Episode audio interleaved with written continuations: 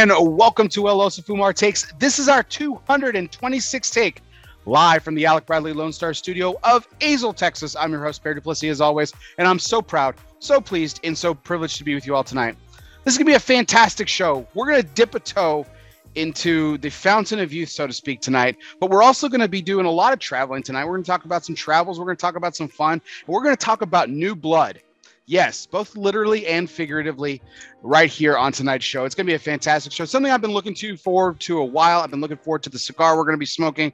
I've been looking forward to talking to this gentleman uh, solo. He's been on the show before, but we're welcoming him back uh, all by his lonesome tonight. I'm so I'm so excited for this.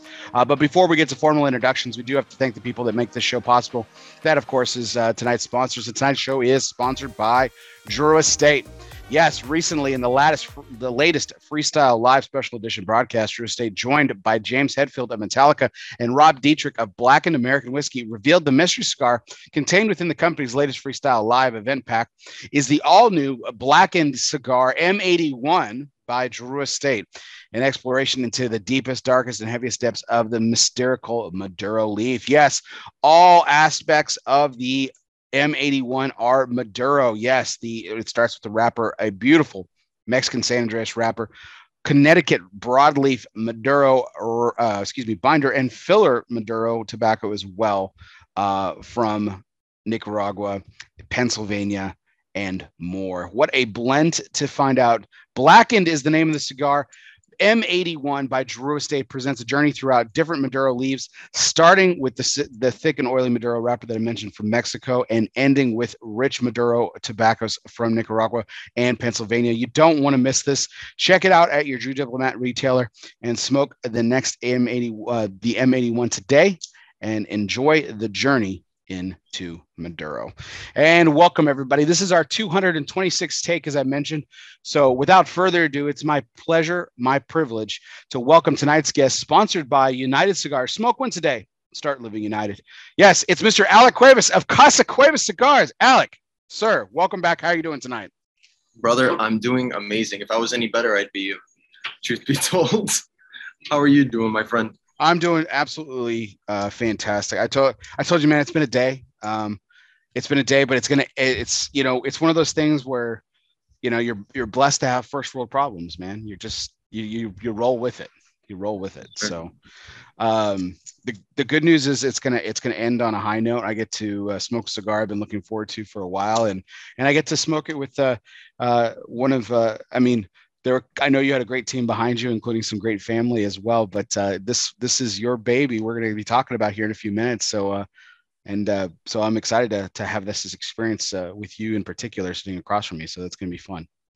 Well, thank you so much for having me.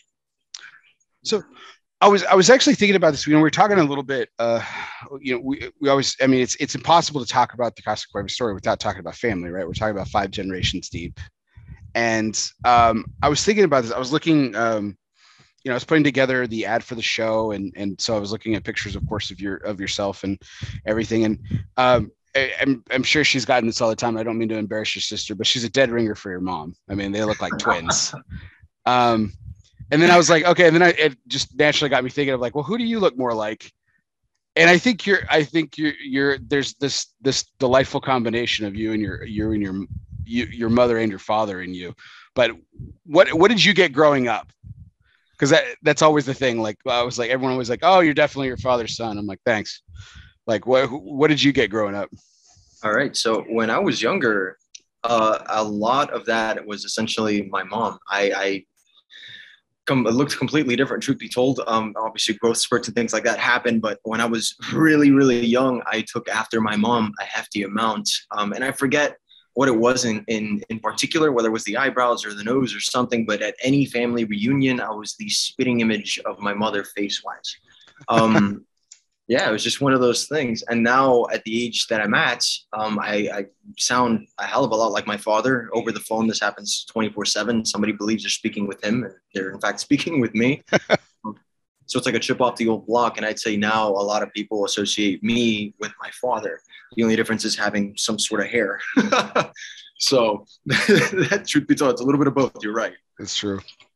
No, I, I was just thinking about it because I was, uh, you know, my uh my kids get it all the time like you know as well they're like oh they look exactly like you and and like my wife and i look at them and and there's there's we can i mean we certainly see parts of parts of ourselves in our kids and stuff but um it, usually usually we don't agree with the people that are saying it they're like oh you look so much like your mother and we're like no he look, right. that one looks like me but okay that's cool whatever um you know so it's it's it's just kind of it's just kind of funny i just was uh because I was thinking about that. Um, you know, the last couple days because I was looking at some of your photos. Not stalking you, promise. I was just putting together the ad for tonight's show, but uh, but that uh, we are going to be talking about this later. That did get me uh, thinking about one of kind of our secondary topics and your your um, you know, I, I, would I would call it I would call it a love um, of travel. Um, yes, it's um, you, you certainly seem to have.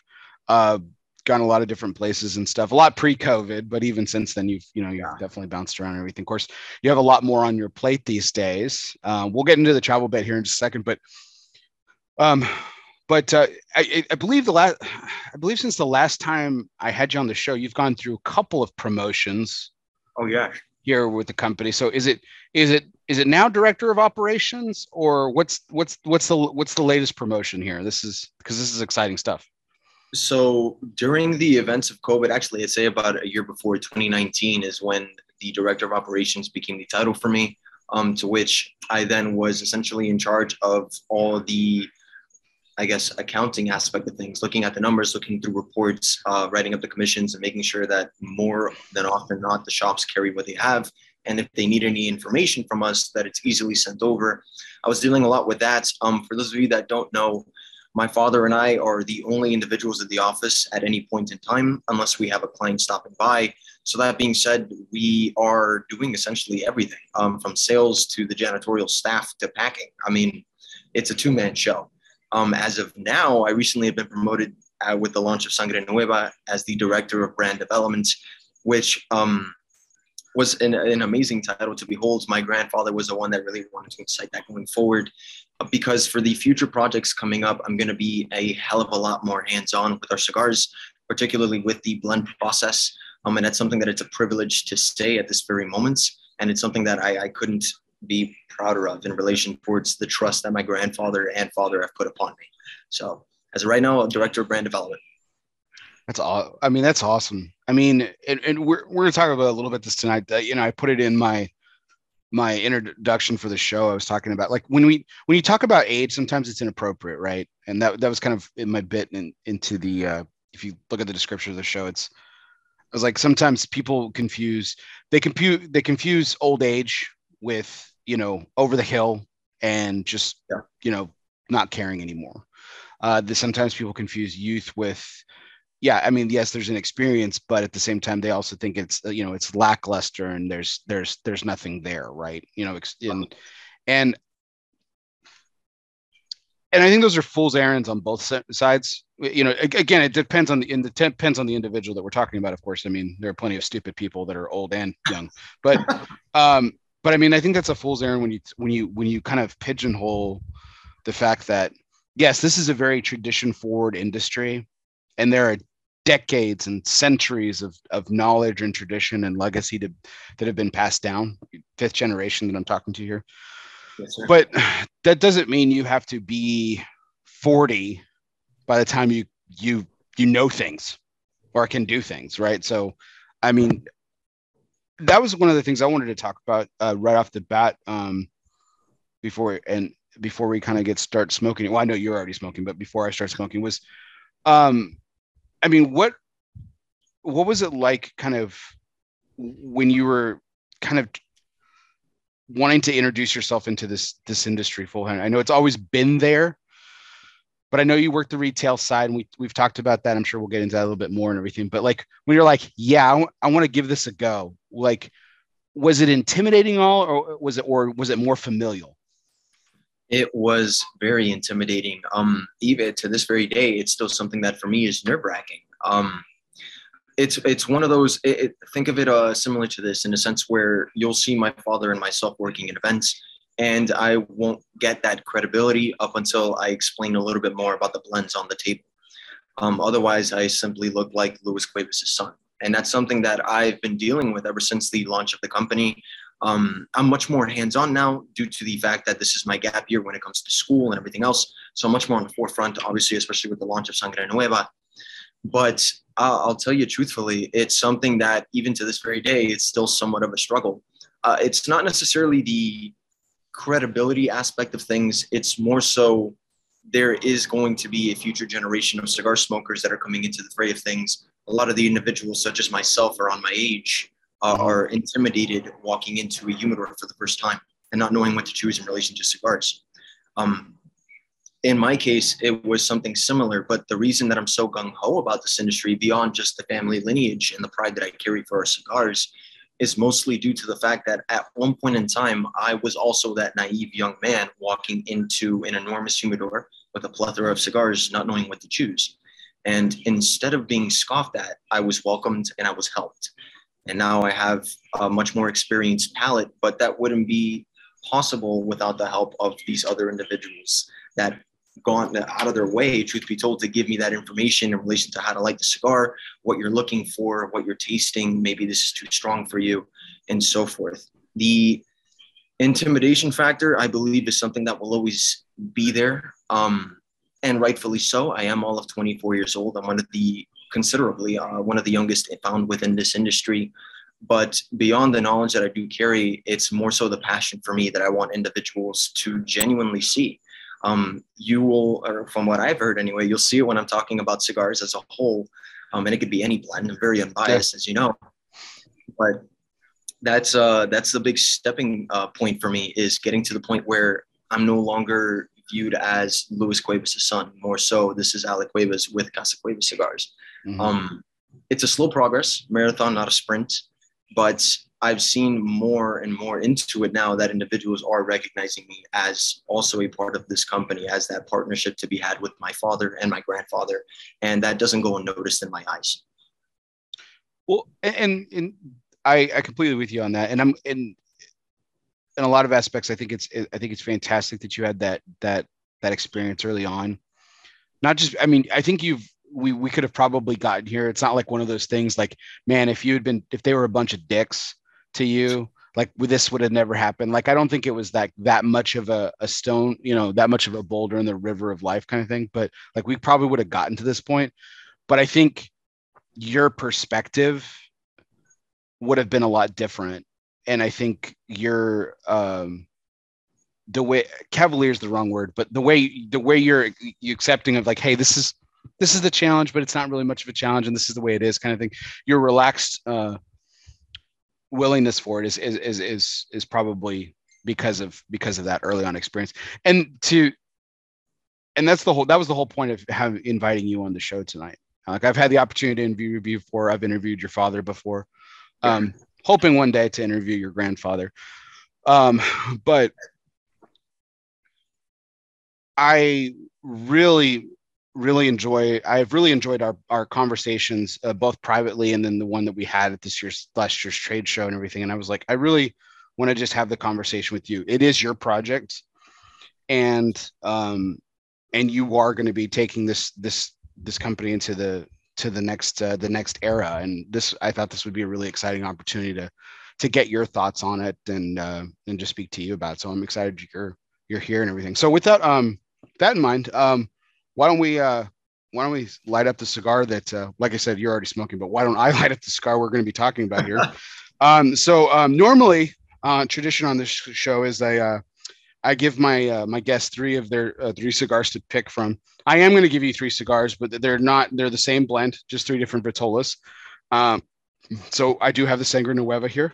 I do have it in the toro size uh six by 50 uh, I do have it in the Robusto size, uh, four and three quarters by 54. And I do have it in the Perfecto size, which is a six by 58, but uh, double Perfecto. So you got tapered ends. So as we always say, it's, it doesn't look like it doesn't look like, doesn't feel like a 60. So what am I, uh, what am I going to be smoking tonight, Alec? My personal favorite, uh, and I've mentioned this uh, on, on many occasions, is that double Perfecto.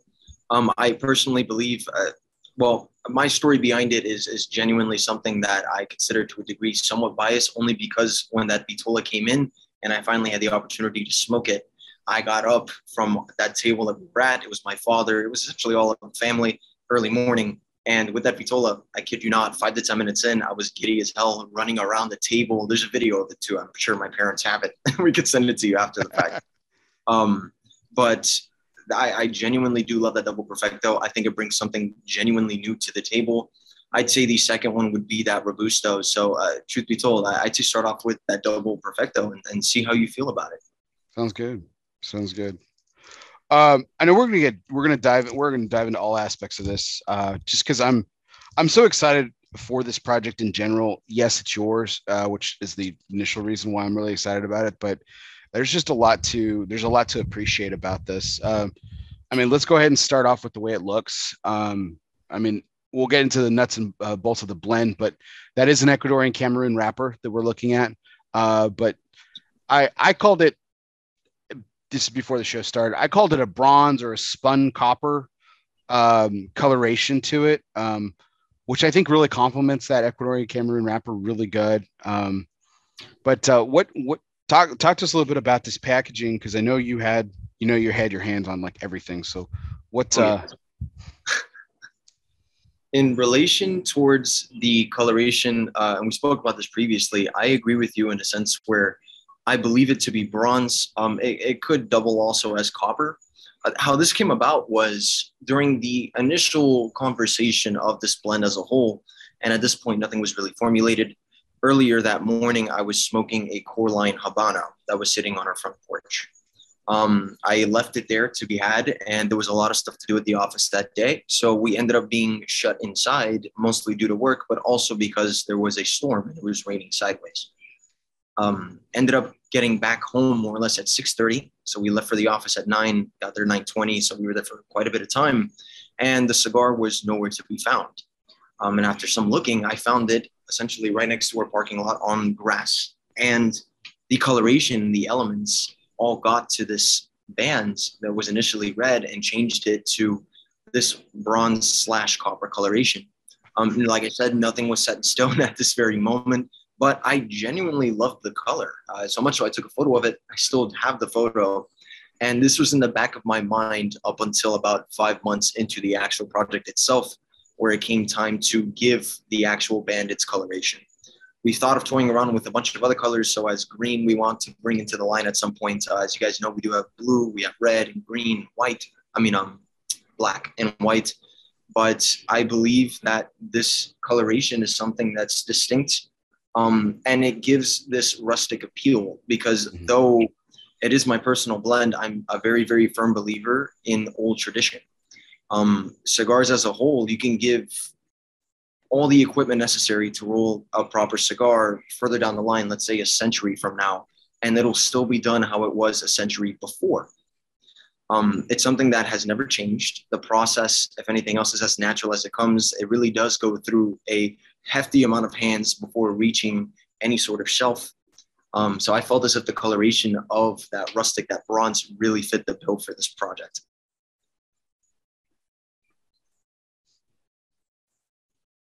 I mean, it's it, yeah, I really, I mean, I do, I do like how it, it, I'm, I'm at a loss for words here because it, it really is the, this blend of two worlds, right? In, in terms of like, it is, it, it's, it could very well fit in a rustic setting, but yes. it has like, it has also old world, uh, regalness to it. This could be, you know, you could see this on a on a you know a family crest, you know, in in in in you know Renaissance Europe or something. It's that kind of coloration. It's that kind of, and even the font too. You know, I mean, I mean, obviously it's very it's very you know it's the same Casa Cuevas that we find on you know every other cigar, um, but the the the bronze makes it look different, and it's funny. It just it you know it's one of those things. You know, it just happened one day. Mother Nature you know, it's incredible. Played on, um, played on. You said it was the habano, so the red. They're turned into the, wow. That's interesting. The elements, the humidity, everything got to it. Obviously, the cigar got darker as well. Um, it was unsmokable. I wasn't about to start crying. um, that's for sure. But yeah, the coloration just really stood out to me. Um, and like I said, at this very moment, even the name was being toyed with. So um, to jump a little bit into the name, Sangre Nueva stands for new blood. The initial name was going to be Sangre Joven. Um, in relation towards that translation, which also means young blood, Sangre Joven, in this industry, as young as I am, everybody from cigar influencers to individuals such as yourself to other brand owners, manufacturers, and shop owners alike, even some patrons, I would walk in and I would always be the young buck or the young blood or anything else in relation to something young uh, that involves blood in a way. So I wanted the cigar to kind of carry that. This this blend to me is an accumulation of all the love that I have received in this industry, and it's an enormous tribute to my family. Um, that is the utmost honesty. But all of it encompasses my experiences throughout this industry thus far. And I, I really, really wanted that to shine in relation to the packaging.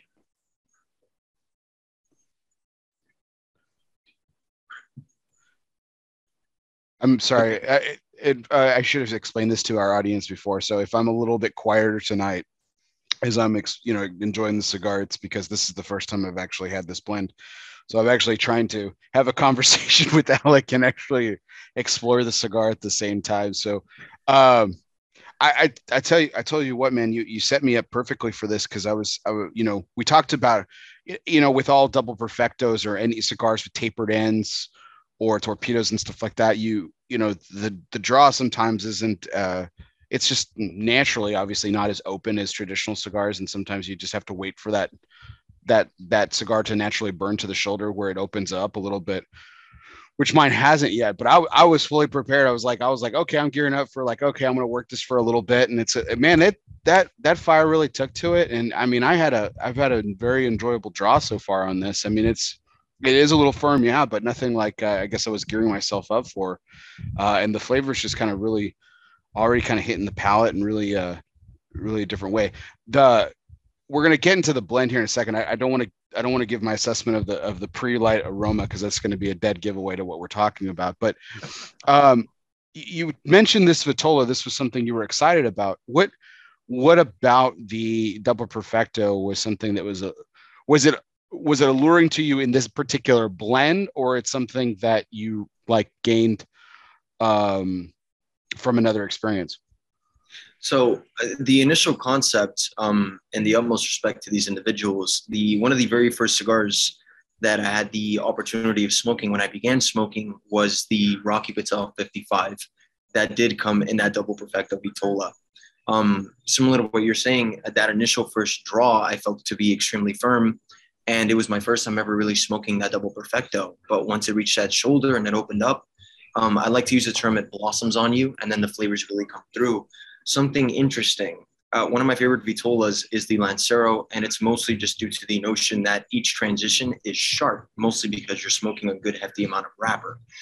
With the double perfecto, it gives you the similar nuance, but in a bigger gauge. So you're picking up a lot more of the filler and the binder to be had rather than the wrapper.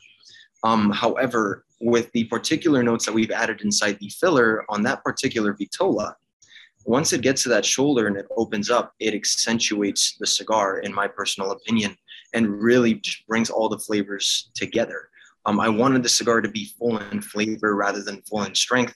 And don't get me wrong, folks, it is still a medium bodied cigar. Some would even say medium plus. It's my personal morning smoke now. Um, and my father still sticks with this patrimonio, but this is my morning smoke, and it always is in double perfecto. A size that I don't get my hands on very often. I'm, I'm more of a Robusto smoker than anything else, interestingly enough. The size really stood out, and it's because of those crisp, crisp transitions that it gives you as you start smoking more and more of it. And of course, during that last third, the strength is going to pick up just a tad bit, but it won't take away or dip you from the cigar at all. So uh, that's why I, I'm I'm a huge sucker for this particular Vitola. We've had the molds in the factory. Uh, we just never brought it into the fray of Casa Cuevas before. Um, so when the question came about as to what the Vitolas were going to be, I also wanted to make, for example, that four and three fourths uh, Robusto.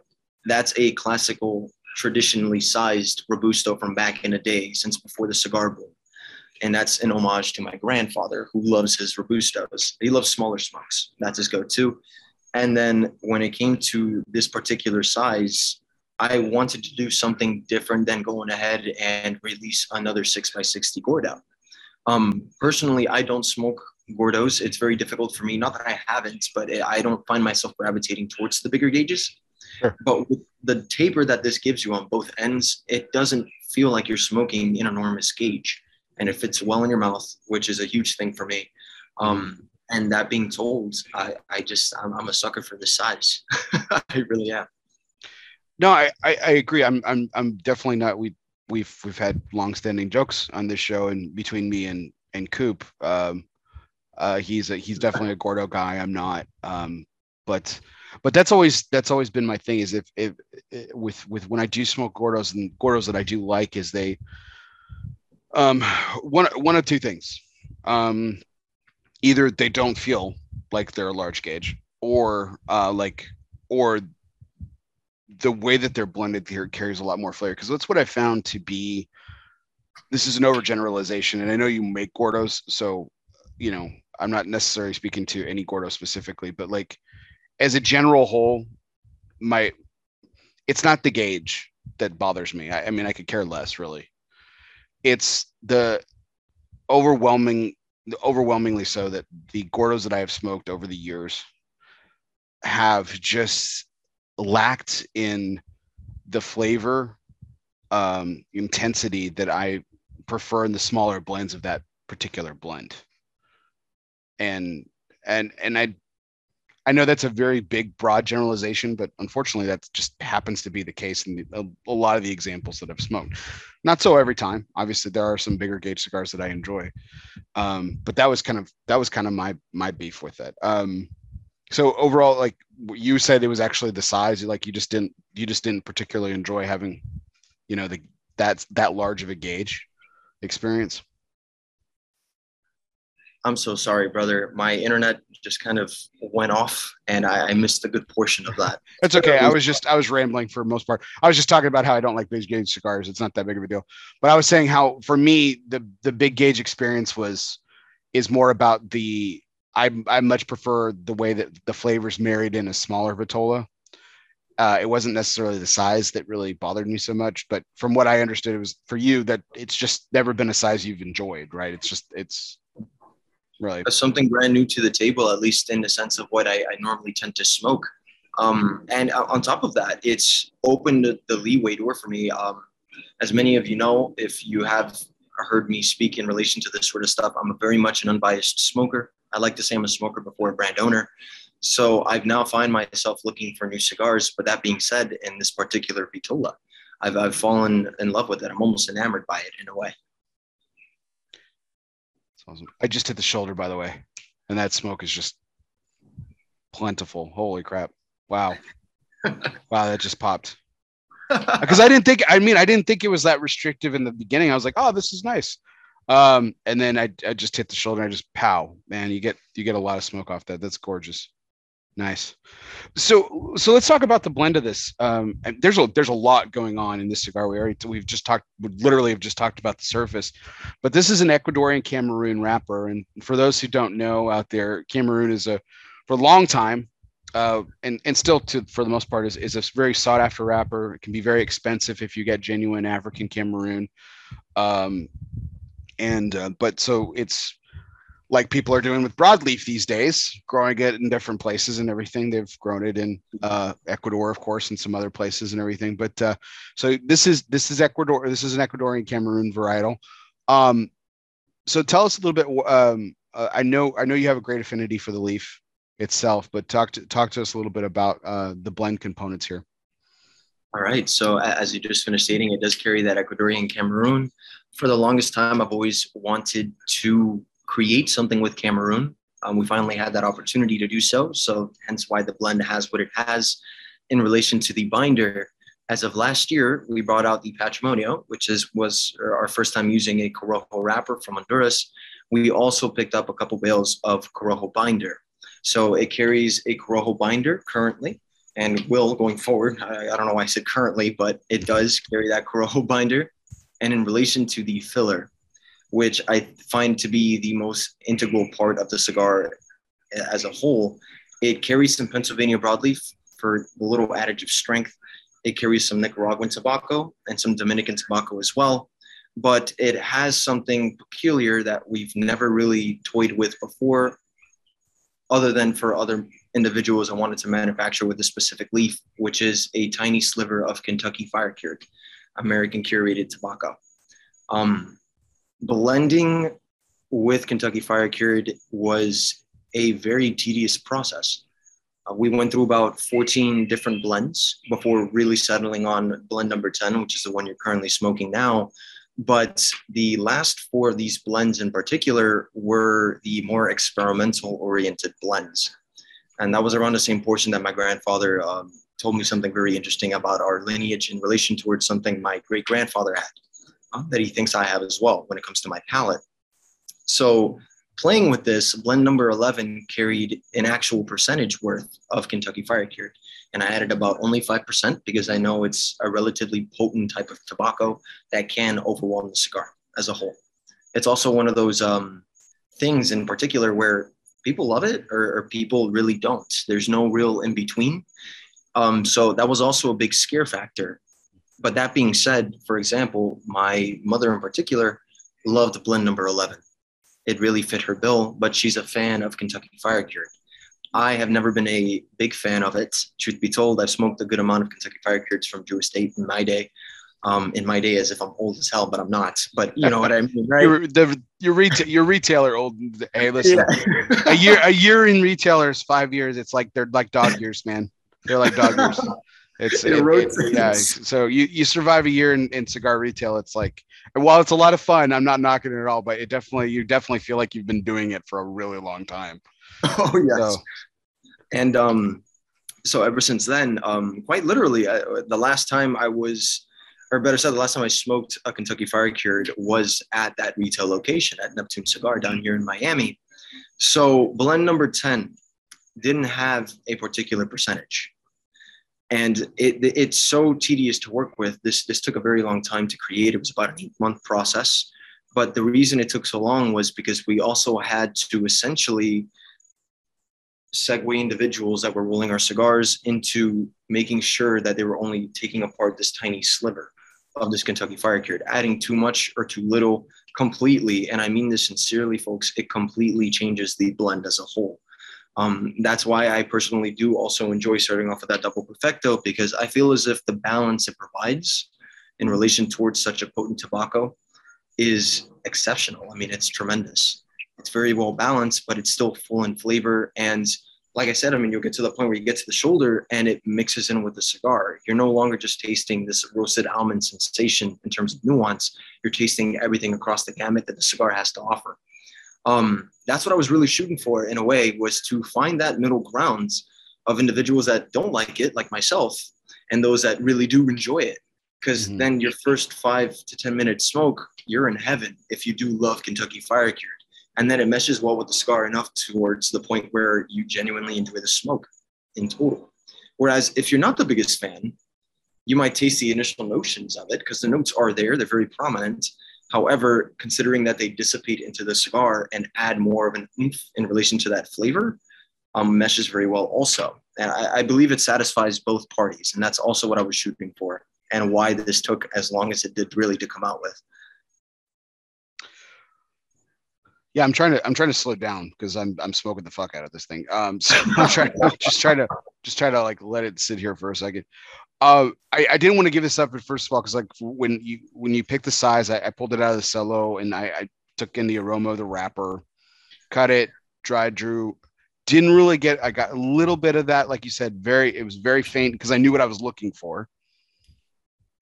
But if exactly. you smell the foot, it's there. And th- th- when we're talking about sliver, folks, I mean, I'm not, I'm not, the, I'm not the blender. You, you, I'll leave that to you guys but like I'm I'm I'm sure you're very literal here because it's very very overpowering like you said and it's it, it, you have to be very careful with it. Um because even Kentucky Fire Cured uh, KFCs from Drew Estate you you wouldn't believe this to know it but they don't use a lot of it in the blend but it's yeah. still that I mean it's it it's unmistakable. It's pop in your face. Um and but you can smell it right on the foot you can mm-hmm. smell it right on the foot, even with that that smaller foot because of the double perfecto. I imagine when I smoked the Toro, the Robusto, you could probably get more of it. Yes. But here's I'm sure you've done this. This is something that's really cool. And for the bet for our podcast audience later that's just listening and people on Facebook are getting the benefit of this. If you smell the foot while the cigar is lit, if you smell the foot, well, um, um, not the foot, excuse me, that the head where you're where you're taking a uh, your draws out of, you can actually you you, you can still smell it. You can still smell it. Yeah, the the notes of the Kentucky Fire here. It's that it's that powerful of an aroma and everything. But to the smoking experience, it's there. Again, I know what I'm looking for. Um, but it's not overpowering to the blend. There's just so much going on here with with all this other t- tobacco here. Now you mentioned the Corojo binder, Nicaraguan or Dominican or what what varietal Corojo are we talking about here? Honduran. Honduran. Okay. Wow. Okay. So we're, we're that's right. We're all over the place, and this is so yes. that's okay. So we've got okay. So we got American tobacco. Yeah. Well, American times two because we've got we've got American fire cured. We've got American Pennsylvania. We've got Honduran. We've got Dominican, Ecuadorian, and Nicaraguan. That's six different tobaccos. Yes, sir. In total. Six different tobaccos, five different countries. Wow we we always do like saying that uh, it's it's if we had our factory in Ecuador or we had it in Nicaragua, let's say the the production process as to what we put out on the market is still very much a blended Scotch rather than a single malt. And that's not taking away from those individuals that smoke a purely Dominican or purely Nicaraguan in the slightest. I, I do enjoy a good pure Nicaraguan cigar from time to time, but I find it very interesting how tobaccos from different regions especially considering, for example, like uh, as you were mentioning before, Ecuadorian Cameroon. I find Ecuador to be a chameleon of sorts because the soil is so rich to the point where you can grow a variety of seeds over there. And although it will divvy in relation to the taste, it's still somewhat comparable and similar in that regard. Mm-hmm. So Ecuadorian Cameroon doesn't carry, for example, as much bitterness as an African Cameroon would. And I like to use the distinction of, let's say, African Cameroon would be subject to tasting a little bit like cacao, the initial origination of chocolate, where it's a little bit lingering in your palate, um, but it's still somewhat enjoyable. Whereas Ecuadorian Cameroon, in my personal opinion, gives me a dark chocolate sensation. Um, there's a tad bit of sweetness to it, not a lot. In fact, it's so minute that more often than not, you're not even going to really be tasting it in that cigar as a whole um, the sweet aromas and things that you'll be picking up is coming from that Kentucky Fire Cured and a little bit of that mix from that Ecuadorian Cameroon. But that's also a very potent leaf. Um, during the initial, the, the initial blending process, as I said, I always wanted Cameroon. I remember three of the four were viably bitter, but like extremely bitter. And it wasn't to say that they weren't enjoyable. It's just that it, at that point, it felt as if it didn't matter what you included within the filler or the binder. All you can taste were the darker notes of that cigar as a whole. Whereas blend number three, because of that Corojo binder, in particular from Honduras, it brought this extra oomph of aroma that I really gravitated towards.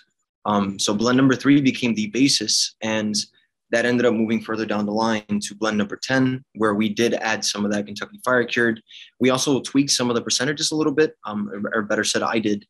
And sure enough, we ended up coming out with Sangre Nueva. The, the nuances make all the difference in the world, but going back to it, we really do like saying we're a blended Scotch rather than a single malt. I mean, it's it's plain as day.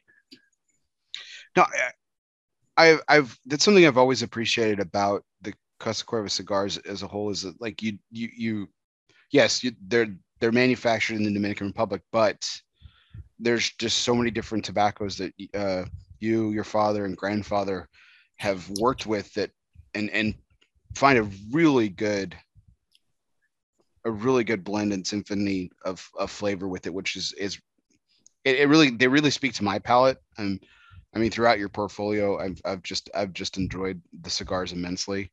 The uh, but the reason I was noting the amount of tobacco in here is this, and I'm and I was picking up the robusto. I, I suppose the robusto feels heavy for a robusto. This didn't feel that heavy though. This is the bigger of the cigars, and it just it didn't feel. I I I so point of reference. I smoked last week for a roundtable. We smoked the the fine and rare, which had ten tobaccos. Now ten is a lot more than six. I'm I can do yes. math, but but that was a, that was a that was a much denser of a cigar, um, most notably so. And uh, so I'm I'm using this kind of for reference point. I have like the uh, the Flaco Maduro here, um, which almost kind of almost feels heavier, which is interesting. Um, I don't know. I'm I'm I'm just kind of in, I'm enjoying all these these uh, these discussion points that we're kind of tackling here tonight. It's, this is uh, this is really fascinating. It's also interesting to note, um, just on a quick little side note, that Ecuadorian Cameroon is an extremely, uh, at least from my grandfather's standpoint, a, a, man that really did and was a cultivator back in his time. Um, he said it was a very little type of leaf, one of which that I remember he was reluctant to bring in and to use, even though we can viably get a consistent amount of it. Um, to which it worked at the end of the day, but it's a much lighter leaf than most people would beg to say. It's interesting to note. Uh, mm-hmm. It's similar reason towards why it's, at least for us anyway, it's very difficult to create a proper, well-balanced Flaco in, with uh, with Connecticut, for example. That's another leaf that we consider relatively brittle, and thus we haven't released a Connecticut Flaco, though uh, we would love to. However, to catch that balance is extremely difficult without essentially exploding the cigar or tearing the leaf. Yeah, I mean, I can definitely tell that there is a there is a much more uh, you know it's the the leaf isn't as as thick as like say like the Maduro that you guys use for the Casa Cuevas Maduro or even the Habano for that matter. Yeah. Um, it has a little bit more a little bit more brittle texture to it, um, but it's still very hardy um, in a lot of ways. The uh, you know there's there's a lot of there's oil like the Casa Cuevas Maduro for example is is is noticeably like oily. It doesn't have that. It doesn't have like a. It has a shine to it, but it's not like the shiniest of Maduros, which I'm, I'm, I'm sure you're aware of. Yeah. Um, but there there is a nice oiliness to this particular wrap. I, have been kind of rubbing my my hands on it a little bit, um, which is really really interesting. Uh, and I, I, I, suppose that's where a lot of the the interesting flavor comes from because I've I, I am a fan of Cameroon as well, and uh, and so I think this might be the largest gauged the largest gauge Cameroon that I've smoked. Maybe I'm wrong about that. I'm trying to think. I'm like, I'm just, I'm running my head through it. Um, but it's, it's, it's holding, it's holding, it's holding really well. Um, and I think, I mean, maybe the perfecto kind of lends to that, but uh, the construction's impeccable. The draw is fantastic. Uh, the flavor is just really, really interesting. Uh, and I know people use that word to describe something they don't like. I'm not that guy. Like it's like, oh, it's interesting, meaning they don't like it. No, I'm I'm enjoying this uh, very much so um, I'm just kind of like I said, I'm kind of lost in a little bit, which is which is cool. Uh, really great experience that we're having here tonight. So um, the um, the let's go back to the fire cure thing as well. I, I know this is something you want you, you you obviously like you said you were playing with and everything. I, I kind of want to give credit where credit's due on this. And while you know, we we we talked about pre-show and, and last week for people who tuned in, I had Michael Capolini of Toscano Cigars and Toscano's been using fire cured tobacco for 200 years.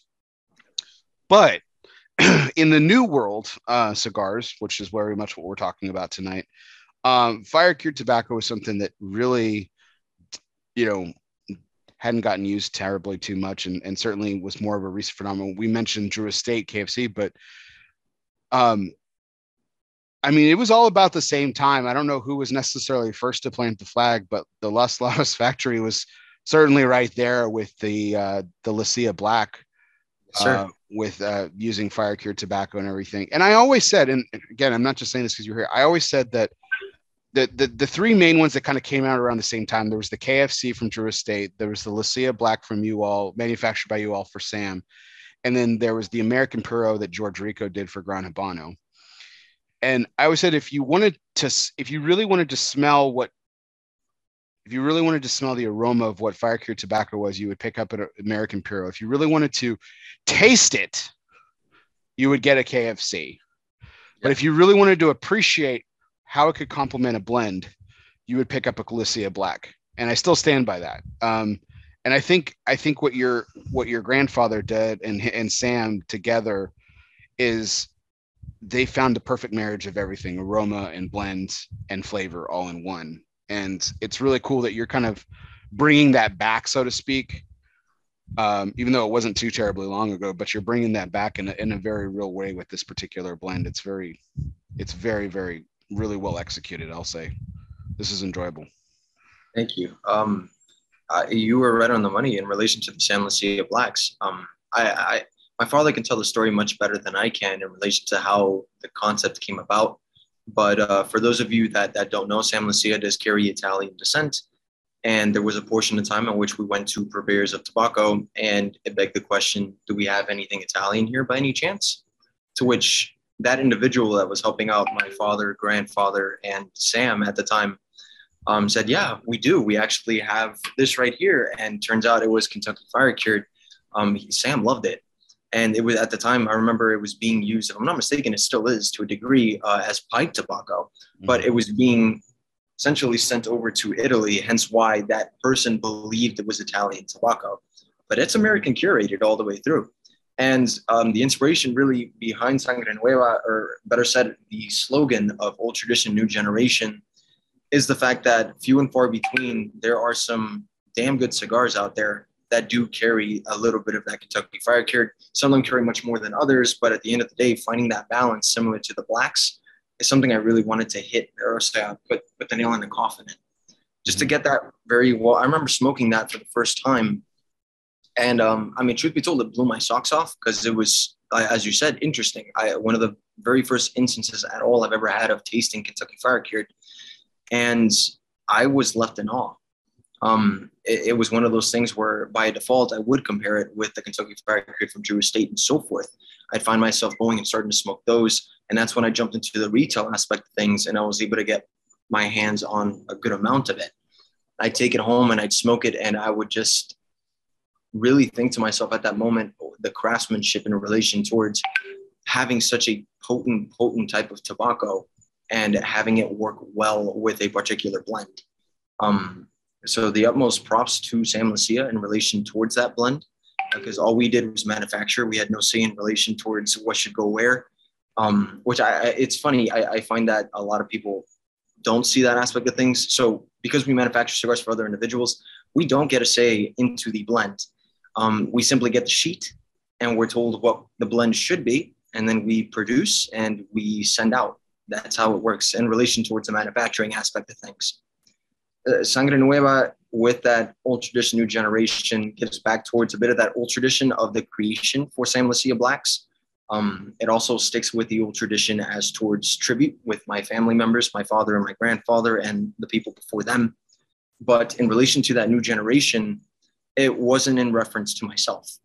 It was in reference towards a new age of this industry, similar towards craft beer where you get a lot more younger folks walking into a humidor and they're not just looking for what's new, but they want something that they've genuinely never tried before. Uh, look at the Laranja, for example, where if I recall, it's one of the, the few and only cigars I've ever picked up such a strong citrusy note from mm-hmm. uh, and the initial blend back in the time. And that intrigued the hell out of me. I've always been big on trying new things, eh, but at the end of the day, tobacco does not come from the moon. And it's a matter of reinventing the wheel to see what really works based off percentages um, and what meshes correctly and what doesn't. This just happened to be a byproduct of that mentality of mine, hence new generation. Yeah, I remember the the first time we met uh, um, when you were still working retail and we were talking about different cigars and you had a bunch of cigars with you. I was at the trade show, so we were and you were pulling out each cigar. We were talking about the blend and we were just kind of nerding out together. It was really nice uh to have, i i love having those conversations and and and normally this and and i know we're diving into the blend quite a bit tonight but because i think it is so much very much a part of the story um obviously uh, I normally don't do that on this show simply because I, it, it's just not what I go for on the show. But again, it's it it's part of the story, so um, it's so very much part of the story, which is why I wanted to do it particularly with you tonight, Alec. And this being your first project, I think I think there's a lot. I, I, think there's a lot that you can say. I know, and I know you're immensely proud of it, as you should be. Um, I know, you, I know your father's very proud of it, as he should be, and, and your grandfather as well, and the entire family. And and um, I, I think it's a, I think it's a, I think it's a brilliant launching point because while you know you might the next cigars that you might blend may not nearly be as nuanced and complex in, in terms of just so much story behind it but I really like that, or maybe they will be. I don't know.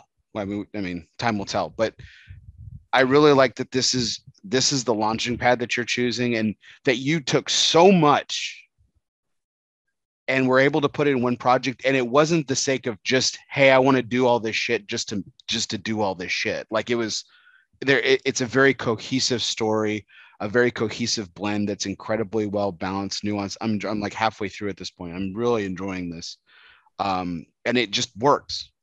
And i think that's that's an, that's incredible because like i'm sure i'm sure your grandfather will tell you this and i'm sure you tried like you said you took you two 10 blends to get here that this this wasn't easy.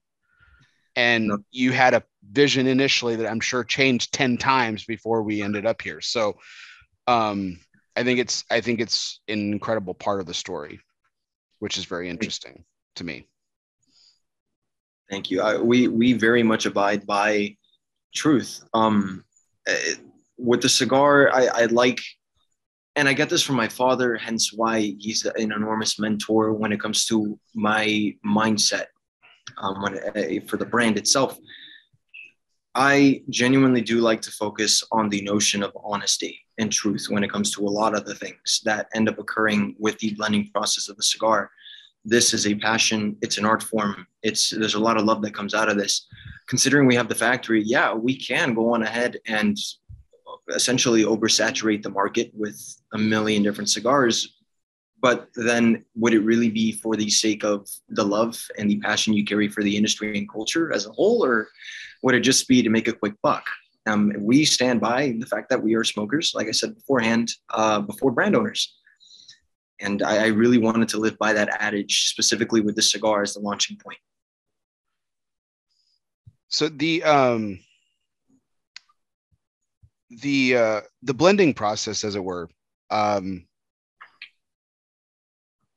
let's talk about a little bit about how slow it is, because this isn't like you go down, you pick a little bit of this pilon and this pilon, and you roll it together, and then bam, you have a cigar. Like it's, it's you know, you, yes, that that's part of it, selecting tobaccos, but but then you have to wait because when you smoke that cigar that day, it's going to taste different than what if you let it sit for three weeks or three months or whatever.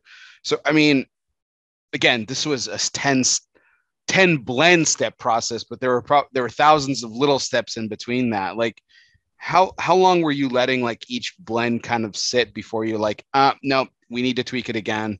Uh, no, we need to tweak it again, or did it vary considerably throughout that the, this 10 step process that we're talking about? So, and that's a great question.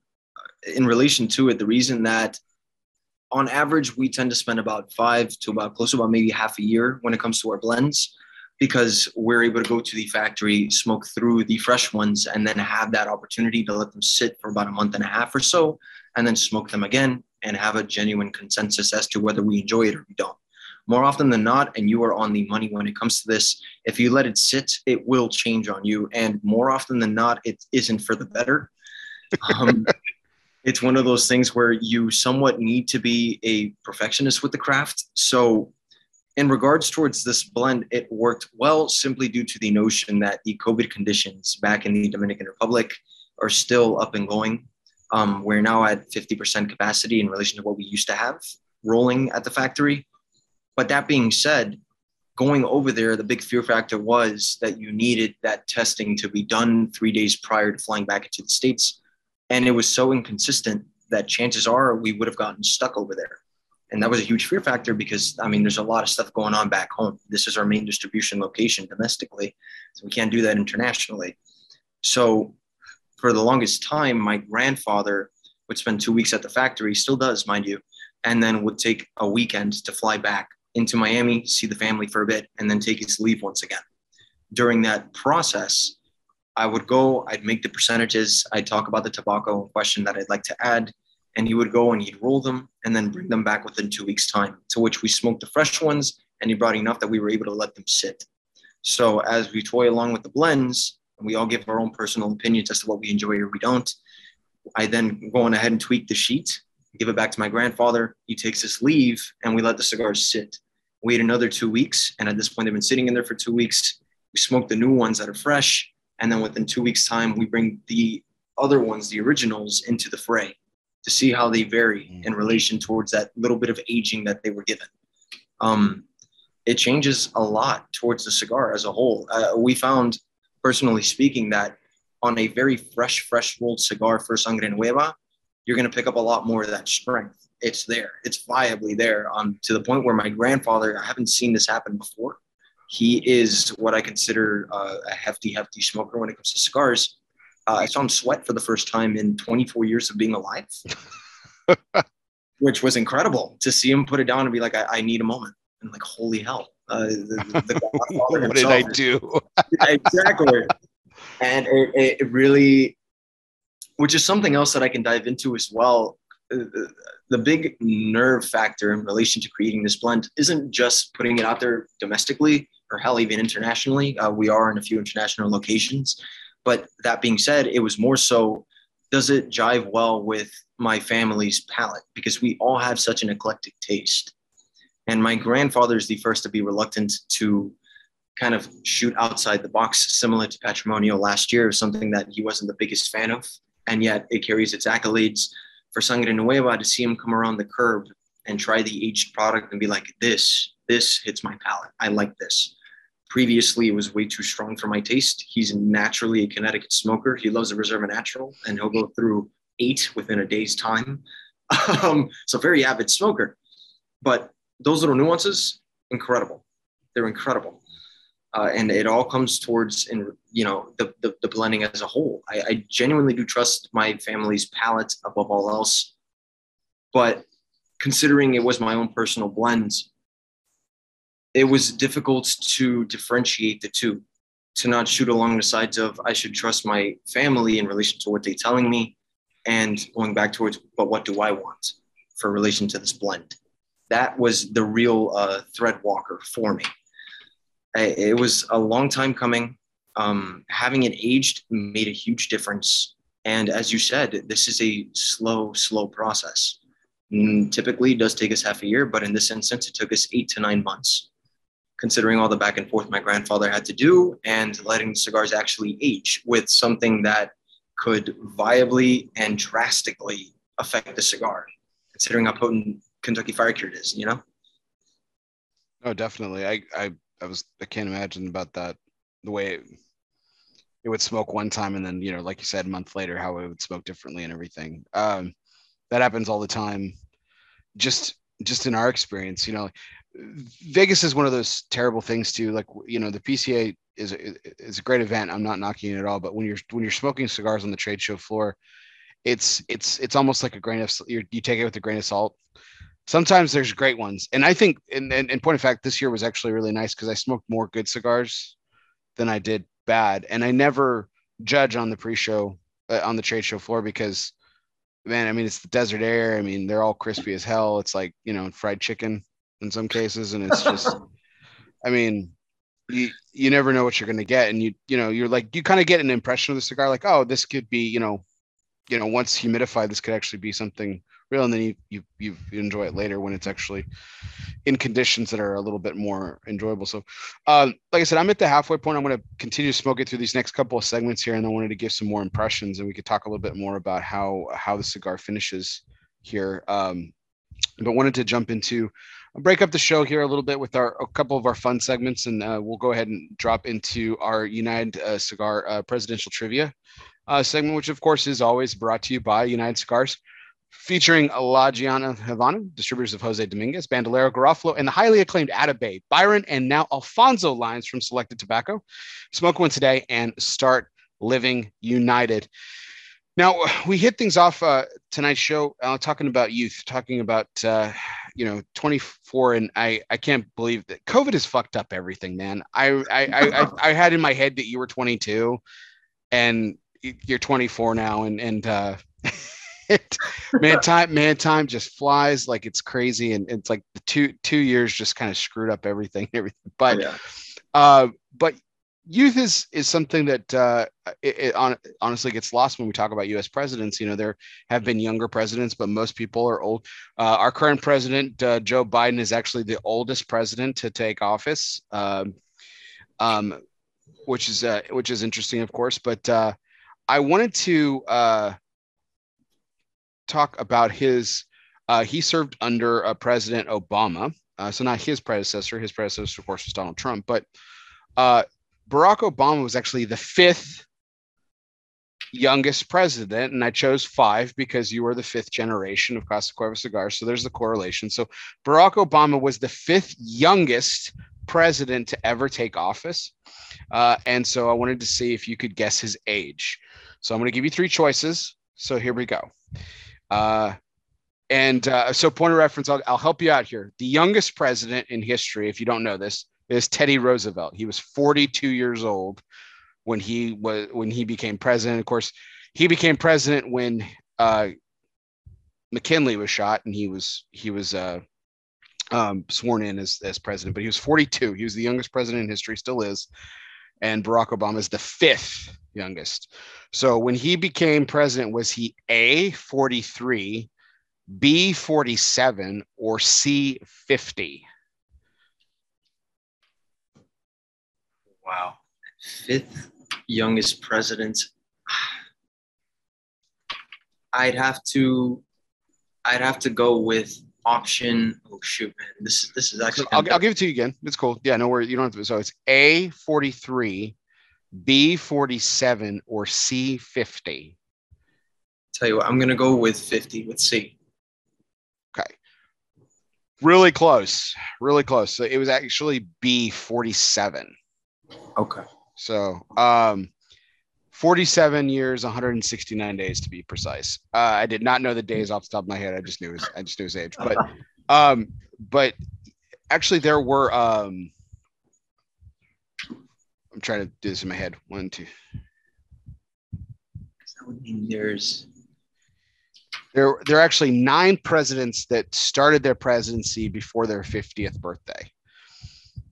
Out of um, you know, out of out of all of them, of course. Uh, so which is you know, uh, we've you know we've only had 46 uh, presidents. So, but only nine started before their 50th birthday. As I mentioned, Teddy was number one. He was 42 years. He was almost 43, by the way. He was 42 years, 322 days. Um, John F. Kennedy was number two. He was 43 years old. Yep. Bill Clinton was number three. He was 46. Here's the one that throws a lot of people, and this is pretty cool. Ulysses S. Grant. really Yeah. So Ulysses S. Grant was 46, almost 47 years old when he No took kidding. office. Yeah. That's the one that throws people. It's pretty interesting because you think he was the commander, he was the commander of the Union Yeah. Army during the entire well not, not during the time, during a portion of the Civil War, obviously. And um, you know, he was one of the most, you know, President Lincoln's most trusted advisors and everything. And he was at the time he was in his, you know, his early 40s. Incredible. I didn't know that. Okay.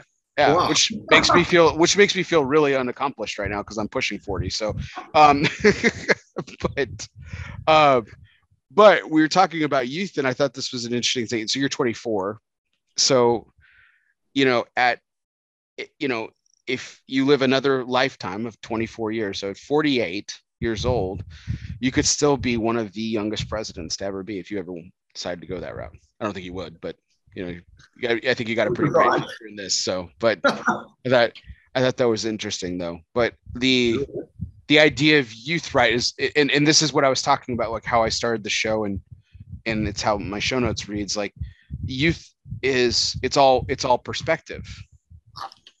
Right. Really. So so it's 24 years blending a cigar in a in an industry of tradition, legacy, and everything like that may seem young.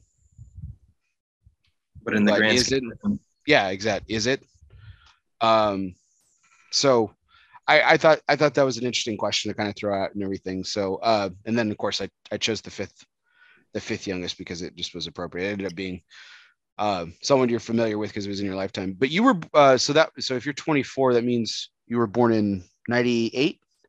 yes, sir.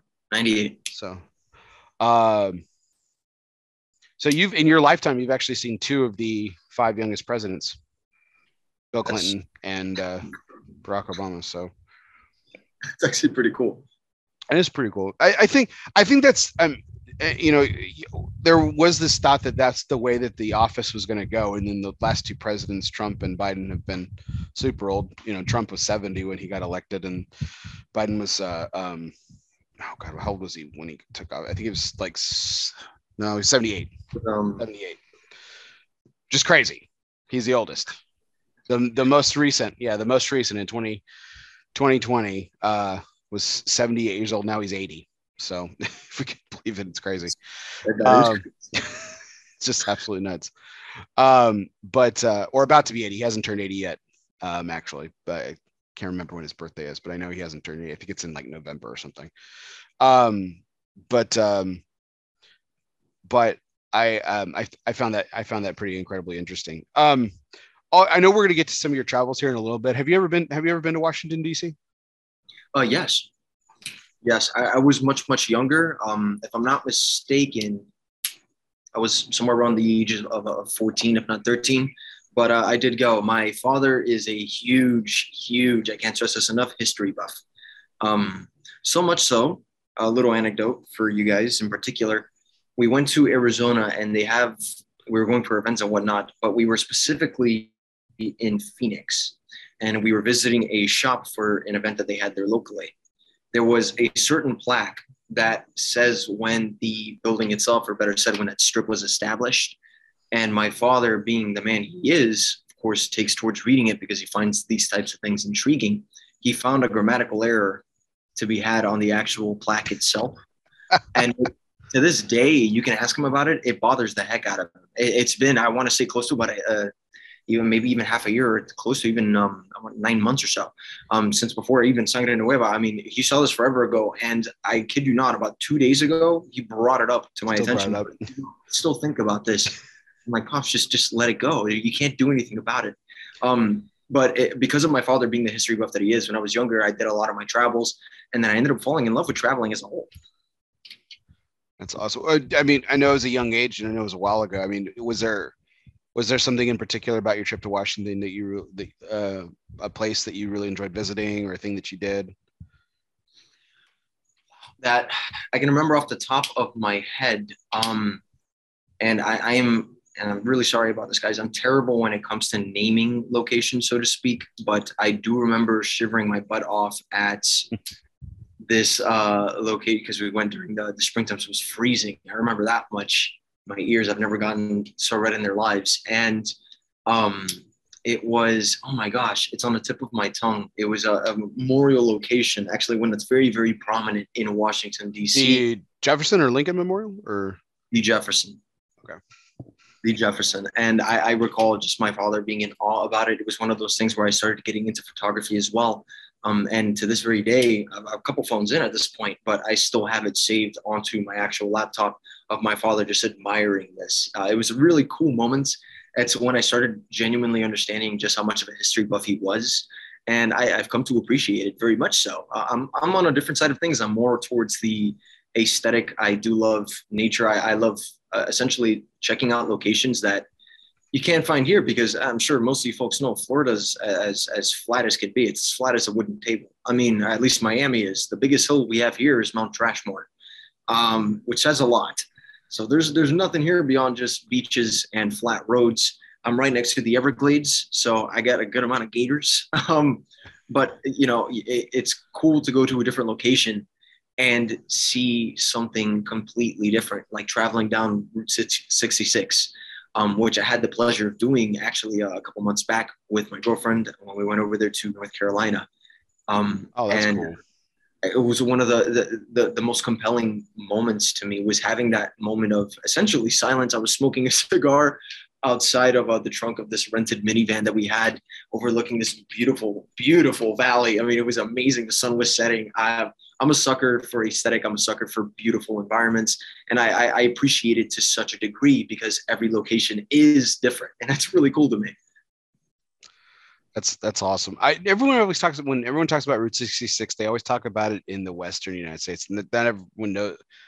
Most people should know that the whole point of Route 66 was actually it's transcontinental. It goes from east to west, and no one no one really talks about it on the East Coast. Good stuff. So it's incredible. I, I, hell, it was one of those things where obviously I knew it, it was transcontinental all the way through, but considering right. I, I, didn't take into consideration, better said, how close we were. So I was like, we, we have to do this. Um, I don't even mind if we we do the entire loop drive and it takes us three hours. I just I really want to take this in and my girlfriend uh, thankfully enjoys the fact that I'm so spontaneous with these things, and she's very gung ho about it. I think that helps a lot because I'm very dynamic in that regard. um, uh, another example of that would be I, would love to go skydiving, knowing full well I'll pass out because I'm afraid of heights. But I'll give it a go. Why not? You know, life's too short. It's awesome. So okay, so you haven't been yet. You haven't skydived yet?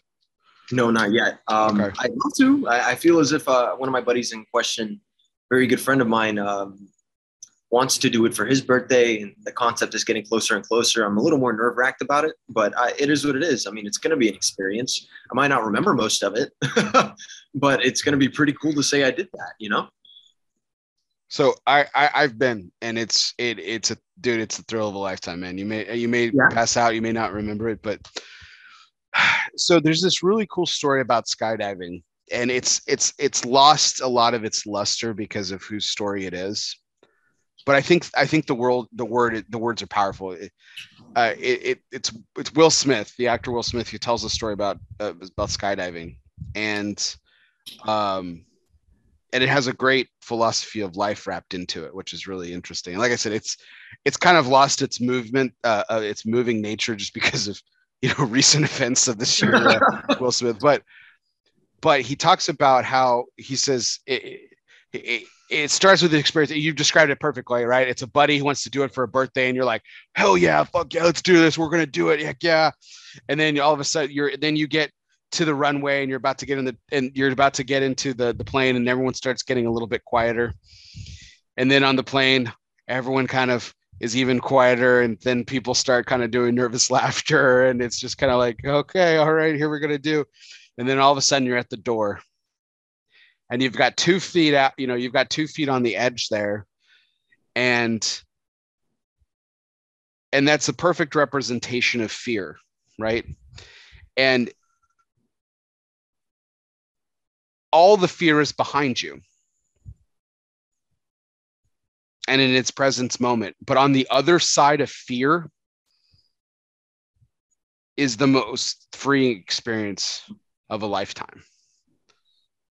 So if you can if you can push past fear, you get to experience, you get to experience the experience of your lifetime. It's one it's it's and not to say that you know that skydiving will be the greatest thing of your entire life and or or mine for that matter but it's a it's a perfect metaphor for life too because i mean there's a lot of things that we're afraid of in life you know could be anything um but it's the fear you get to that point where it's like okay the at, at that point the fear's behind you and like you can you can either decide i'm going to take that next step away from my fear and experience something I've never experienced before. And it could be the experience of a lifetime. Or I can just sit back and sit in my fear for the rest of my life. And um, it was it's a it's a really you could probably look this up on YouTube. It's a very very it, the way and of course they put music on it and it's very powerful. But and and and Will Smith's very good at storytelling, so it's it's much more entertaining than I just did in the little you know Reader's Digest version of three minutes. But it, it it's a very valid point and and I would say if I, I mean I, I don't want to push you one way or another, man. I I really I really enjoyed it. I've got kids now, so I won't do it again. but uh, um, but you know, if it's something you want to do, I I highly encourage it, man. It's it's it's it's a thrill of a lifetime. So I'm really looking forward to it. I, I know it's it's and very well spoken by Will Smith in particular. I first off, I genuinely do enjoy that concept in relation towards fear and freedom, and that boundary just being taking that leap of faith. Um, that's tremendous. That can be said with a lot of different things in this lifetime, uh, which I endure. But that being said, it's one of those imminent things. I, I know it's happening one way or another. He's dying to get me to go, and I, you know, I, I genuinely want to because I, I've done parasailing. I, I'm, I, I kid you guys, like no, no joke all jokes aside. I am deathly, and I mean this sincerely, like deathly afraid of heights. By default, planes too. And considering we do a lot of traveling, go figure. Um, it feels like I'm in a metal tin can, thirty thousand feet in the sky. I don't know what's being propelled. It, it freaks me the hell out just thinking about it. But I know that my grandfather, in his lifetime, which I know is coming soon at this point, wants to, for example, go to Mexico, be placed inside a tank underwater and feed sharks. Like those things, out of all things, he brought it up. And I remember talking to him about it. He goes, What would you like to do for your birthday? This was, it feels like eons ago. I said, Well, I'd love to go to Asia. I was like, You know what, Abuelo, I, I've never asked you, what, what do you want to do? He says, Well, I thought of hang gliding, but not, I don't think that really suits my palate. It's like, well, okay, then what really does? He goes, tell you what, I've always wanted to do this. I think now is the best time more than ever. In the next couple of years, let's go Shark Tank diving, and we'll spend a little extra to feed the sharks. And I remember the room went silent for like a couple seconds. Everybody was like, "What the heck did this?" Did people think he was? Did people think he was joking? Yes. Oh my gosh. Yes. My mom started. so my mom stepped outside at that very moment. She actually grabbed us some coffee, um, and we were having a couple drinks. My grandfather's go-to drink is Zacapa rum. He loves it. Um, he thinks it pairs very well with Connecticut cigars, and I applaud him for that. I agree to that notion. But my mom was coming out, and as you said that, and considering the stillness from that conversation piece, my mom started baffling into laughter, and she had to sprint back inside. She dropped a coffee cup. Um, I remember just from inside because she genuinely thought that it was a joke that miffed us all, that we were just all taken back by. But no, he was dead serious. He really wants to do that and it's I, I think that's a testament towards that fear and that freedom having that that portion of this is this is my lifetime i want to be able to experience new things whether i love it or whether i just I, am I'm, I'm terrified by it it's cool to say you had the opportunity to do it. Um, i did a hot air balloon ride over in uh, in arizona. oh wow. Okay. That is a story and a half not to say it's long but holy hell the experience because as cool as it was and as terrified as I was in relation towards getting the actual flame going, pumping it up, getting inside of it, um, and all of us just experiencing the beauty of the sun rising that morning and having it set in um, in Albuquerque. Like it was just, it was such a cool, cool experience until the landing. Right.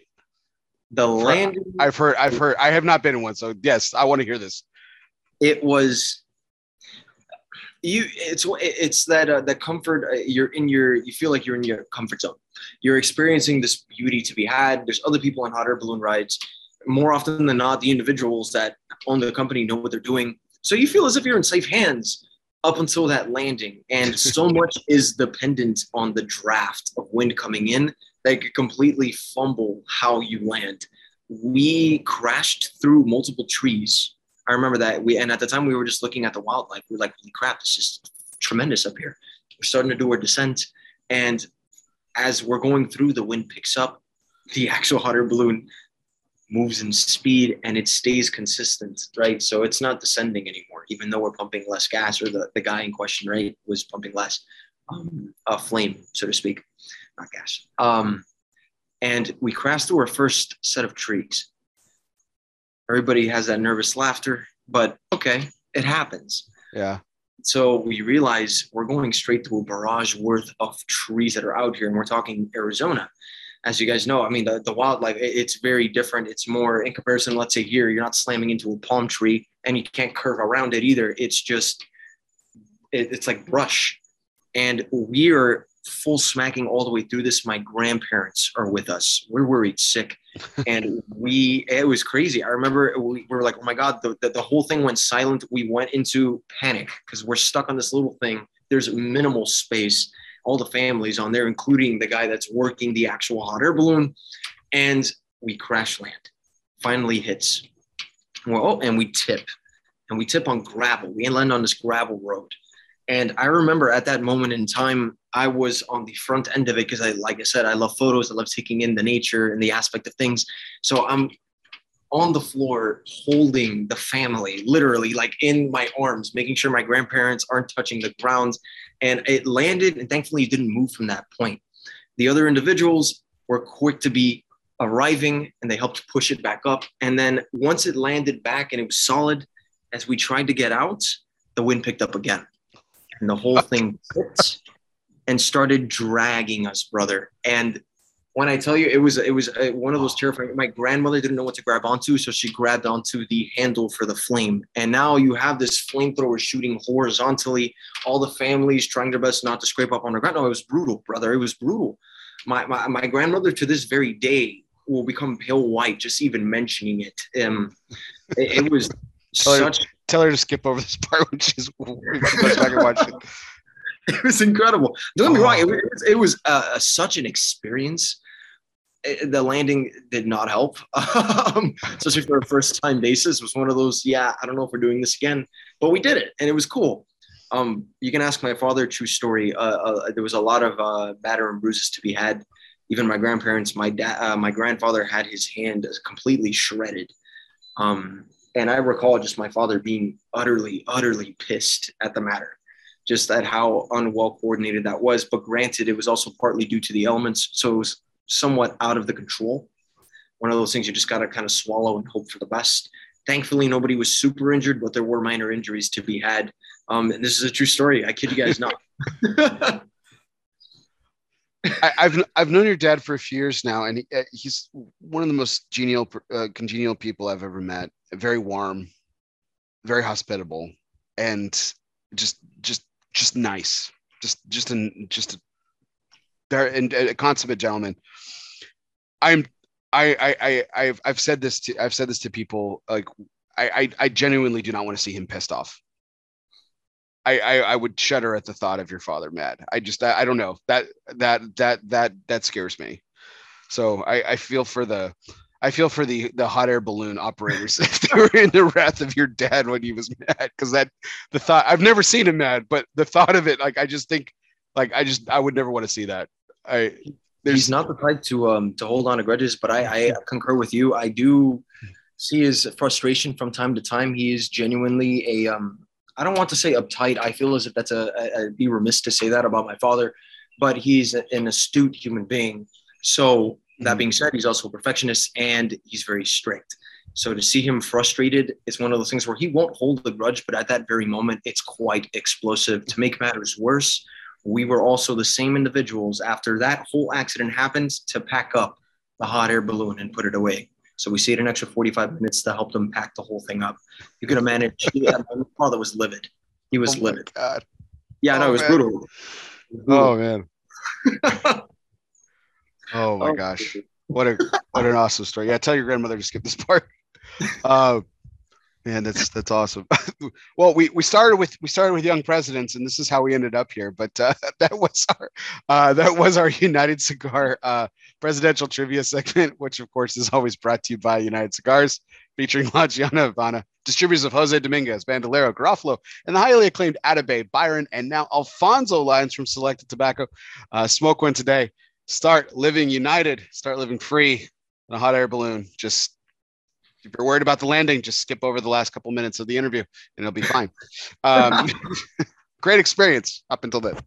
Um, fantastic. Um, just this is a, a funny moment to turn into something serious, but I, I'm I'm excited to talk about this next subject with you. Um, it, it, it reminds me when you were sharing this story with me, uh, Alec. It, it reminds me of a lot. Uh, I, I had a I had a similar friend in high school uh, that went through an experience that we're about to talk about that uh, that your that your good friend did as well, and uh, it's um, we were talking. We've talked a lot about youth tonight, and I think it's very appropriate because there the the strength of youth is is something that is even in I I'm not an old man by any stretch. I'm you know like I said I'm pushing 40, but the the strength of of youth is always something that still mesmerizes me as a as a as a as a father of two young men.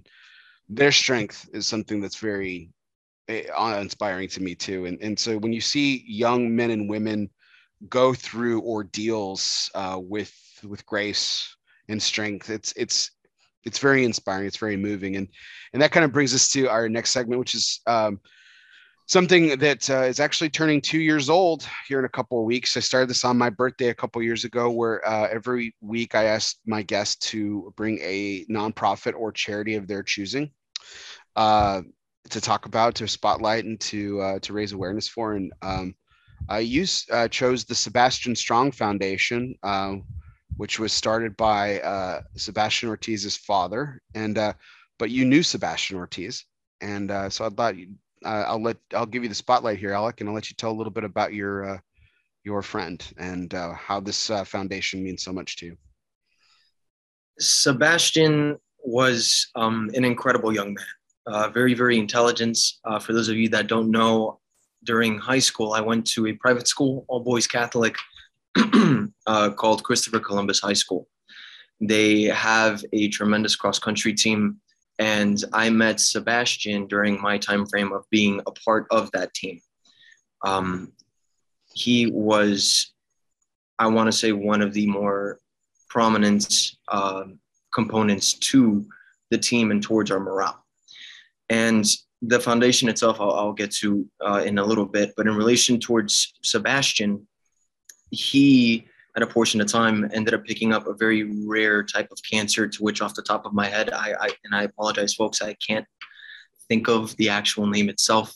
Um, but from what we were told and from what we know it was something viably rare to which at that moment in time spending a couple years hanging out with such a cool individual who was always smiling always in good faith um, and very much a strong heart believed Catholic. I mean, he was just all around a, a very well balanced young man.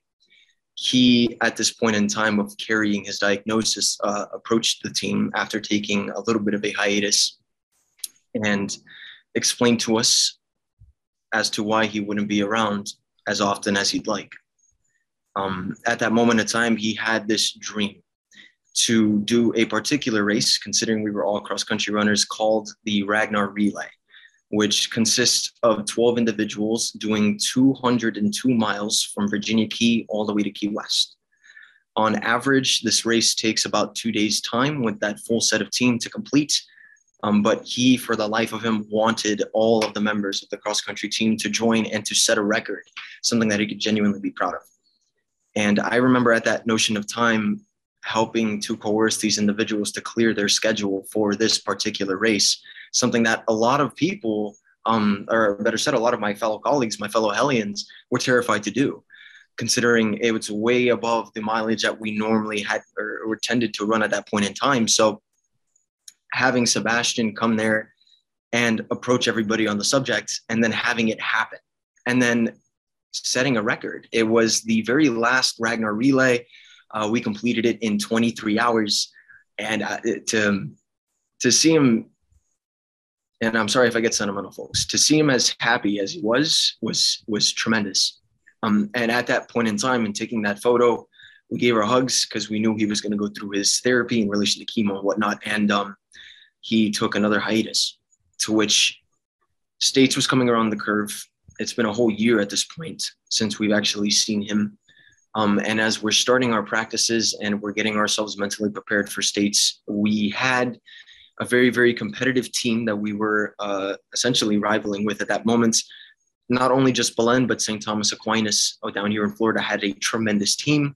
So we were very terrified. Obviously, we want to come home with gold if possible, right? So one morning early practice and i remember it was about 7.50 that we all aligned at tropical park down here in miami um, Sebastian came out onto the field. No hair. Um, he looked weak, but to see him be in such good standing, to, to see the smile on this kid's face, man, um, considering what he was going through, it, it was tremendous. It was it was incredible.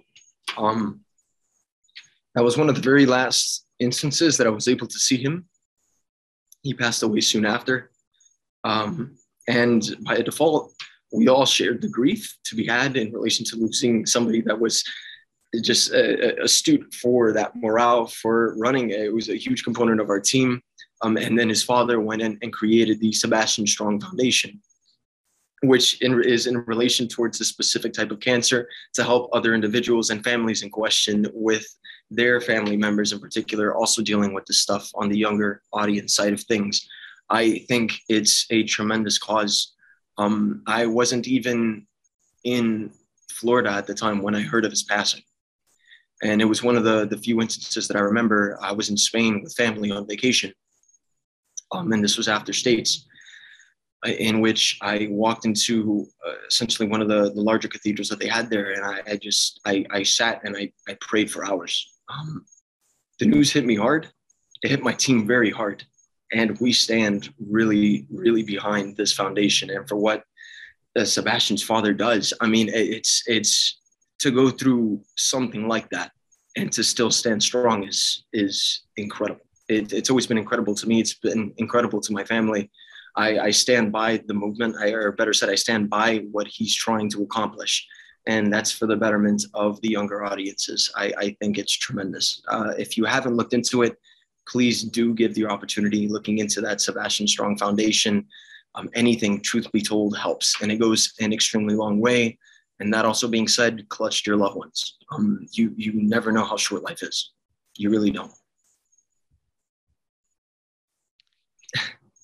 it's it's it's a really powerful story. You know, you, sh- you shared a little bit of it with me uh, privately, and and uh, and then I went and checked checked it out and read it, and then I mean it, it, it I mean it brought tears to my eyes. I mean I'm a, I'm a father of boys, so like I have children, and uh, you know, you know, net. I'm sure your father would agree with this. Is that I mean the worst fear that he's probably ever had is the fear that I share with, like most fathers, is you never want to bury your children and that's something that you know Sebastian's father had to unfortunately do. The I, I, I led this this segment starting with the strength of youth and the the strength that he had to lead your team even when he wasn't a part of it. You know, the inspiration that he gave you as an individual, your team collectively is is is certainly inspiring. I, if you, you can read this on the you can read this on the website. I'll share this, of course, in the show notes for everybody out there. But third, he, this this this kid, okay, 16, who shouldn't have should be learning how to drive a car and picking out you know tuxes for prom 32 rounds of chemo 23 rounds of radiation four surgeries unbelievable 14 months of battling um, I'm going to butcher the pronunciation. I found it for you, uh, Alec. It's uh, ra- rhabdomyosarcoma, which is a soft tissue cancer. And you probably knew this uh, as well, just back then, and probably haven't thought too much about it. But yeah, they he your his father started this organization because at the time, that's all they had to go on was just the traditional cancer treatment of radiation and chemotherapy because the the the the only known treatment for this particular very rare type of cancer was 40 years old. Yeah. I mean, that's that's terrifying that they didn't have any more answers, and so he, his father is fighting like hell for other other parents and other individuals to have answers, if if it ever is befallen to them. But uh, a beautiful, uh, beautiful organization for uh, for a life well, you know, while short but incredibly well lived. So very inspiring. Um, getting choked up here too, man. um, um, excuse me.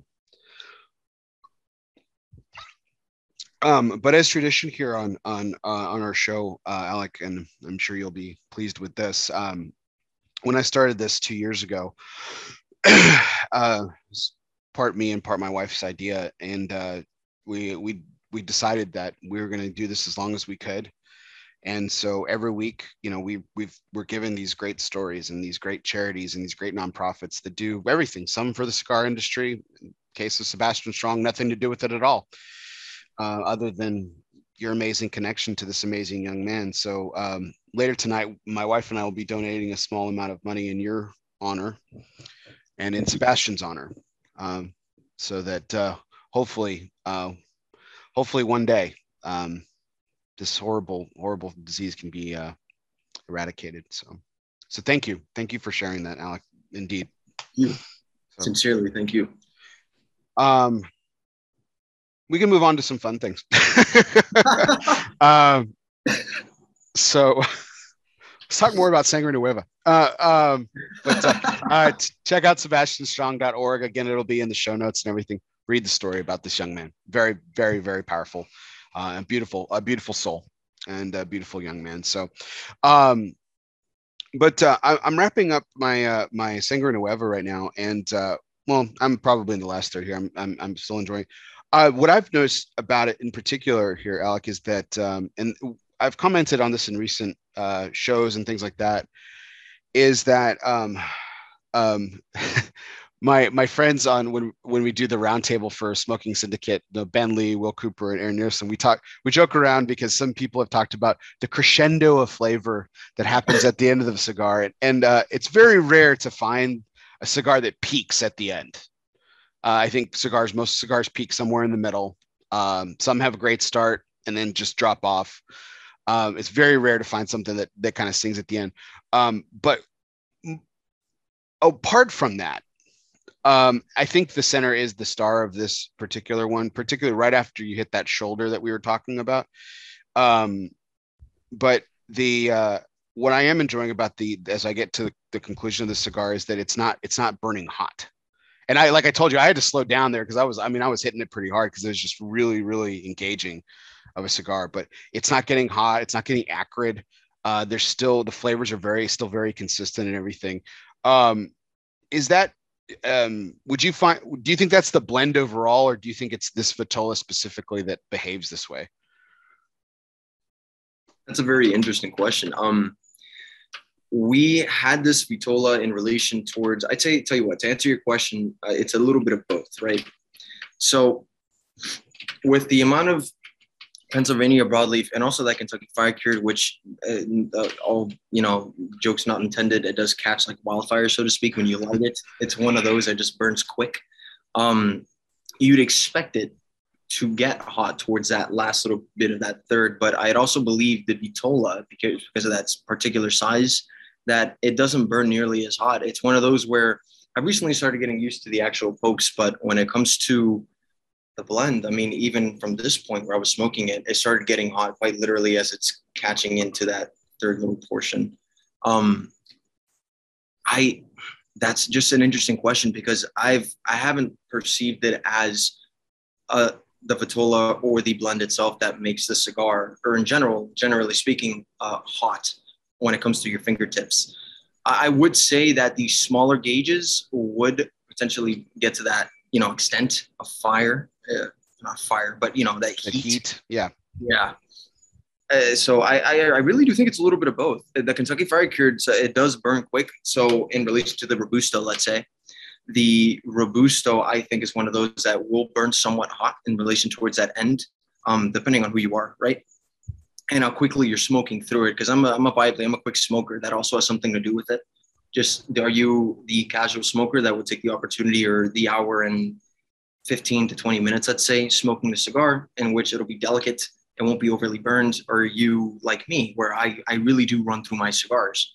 Um, so much so I'm, I'm, this is my second one currently. I'm already about to start hitting that halfway mark, you know? So I feel as if there's a lot of factors in relation to it, but for this particular cigar and this particular Vitola, it doesn't burn nearly as hot.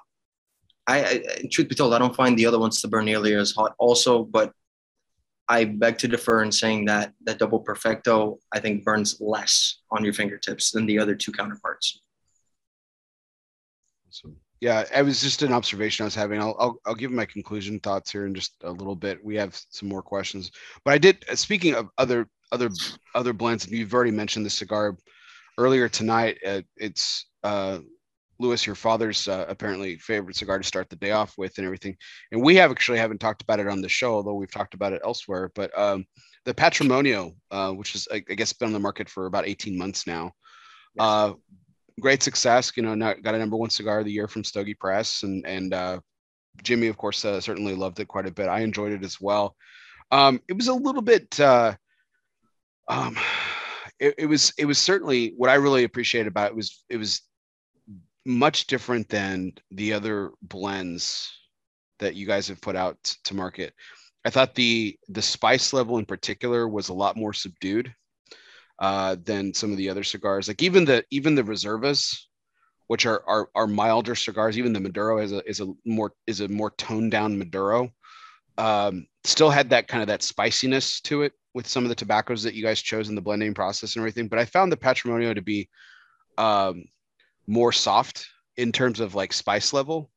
Yeah. Um, but it was also it was also a very heavy cigar. I felt like we were talking about weight, right? Like I, I remember the Patrimonio when the first time I smoked it, I was like, man, this is a heavy cigar. How many tobaccos are in that one? just as a reference point. So there is uh, it was the first time using Corojo. So there's Corojo from Honduras.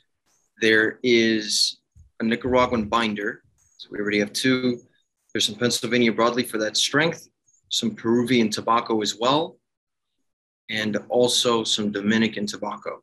We did not use any Colombian, which adds to that sweetness, and we didn't use anything in relation to like um, anything Habano oriented. Or, or I guess the kicker would be how we diluted it to the point where it doesn't carry as much spice. So I would say right then and there, you have yourself five countries. Five, so yeah. So yeah, so not uh, so almost um, so we had six in this one, so about the same. But that one felt that one again from my memory. That one even felt heavier. It's it's so crazy that how much this wrapper kind of lightens the load a little bit. It's um, incredible. We're talking about. Um, but what? Uh, but back to the patrimonio. What I what I what I love. I I love Peruvian tobacco. Um, I love when it's blended well. Like it, it's one of those things we were talking about Kentucky Fire Cure. Peruvian tobacco by itself, if you ever smoked, and I'm sure you have smoked just a uh, like a farm roll of it or a pure of it, like it's just it's so it's so overpowering. It's so floral. It's floral and citrus. It's like biting a you know a lemon flower. Um, it's crazy. Um, but when it's used really well uh, by some uh, fantastic blenders like you and your father and grandfather, it's uh, really really balances out a blend really nicely. And uh, the first one i smoked it uh, it uh, it had more of a like what i call more of a milkshake draw. You know it was a little it was a little firm. But the sec uh, the second ones and so on some the other ones that i've had had that firmer of a draw to it. But what i found to be really enjoyable about that smoke with that firmer draw you you were able to get not as much smoke volume as the Sangre Nueva as an example, but uh, as a and a reference point, but the the the nuance characteristics is I found it very I found it incredibly well balanced and intriguing, considering it was so much lighter than the other what I was familiar with, with within the Casa Cuevas portfolio. Is that fair? Oh, that's hundred percent fair.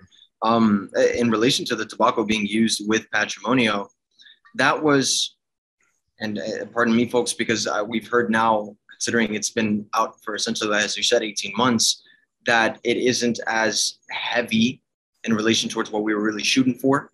Um, I personally, in my taste, I, I, could not have that be a morning smoke for me.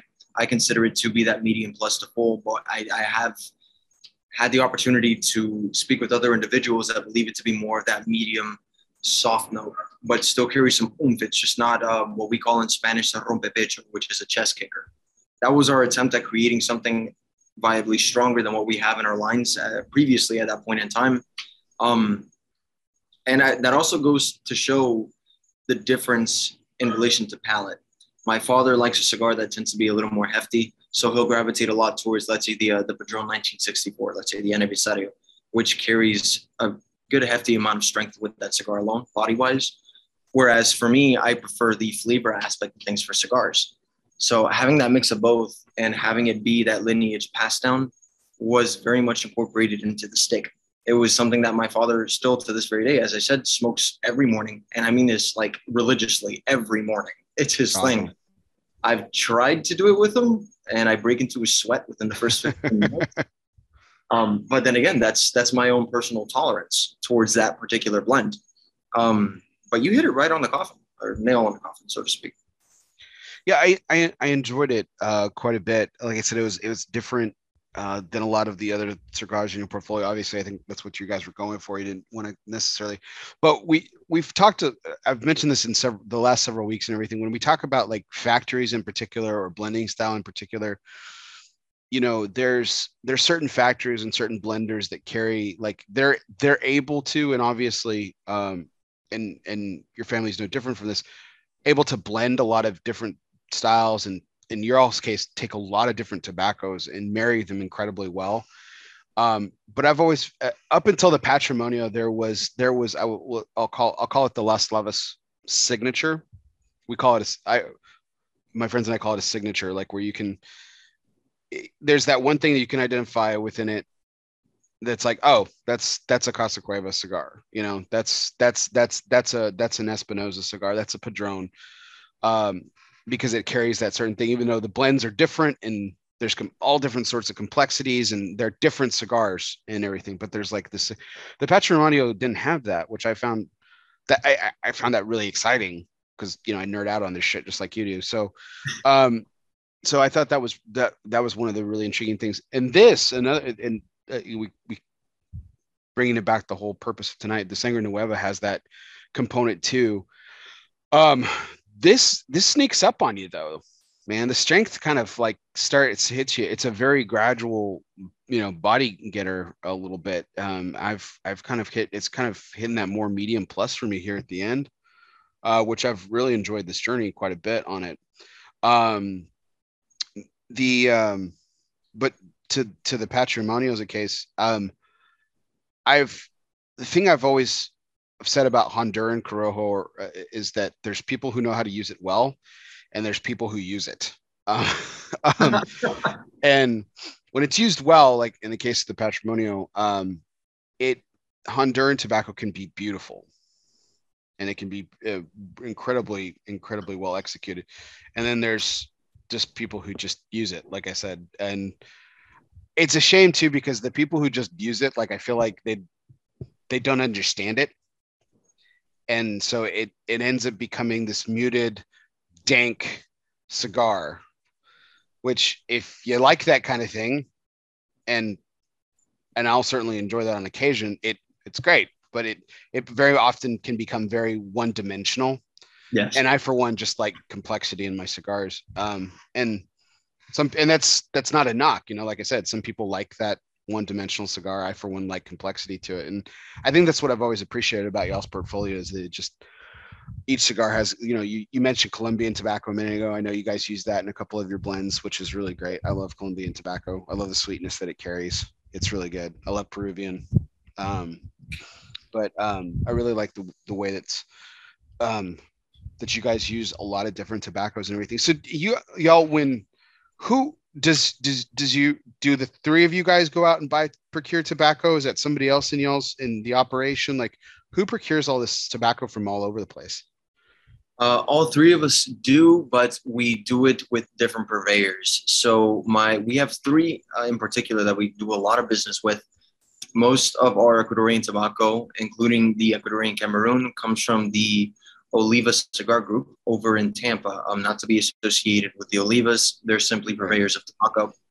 Um, we also deal with two Dutch companies, Domitab and Inatab, and those are the ones that are mostly in contact with my grandfather.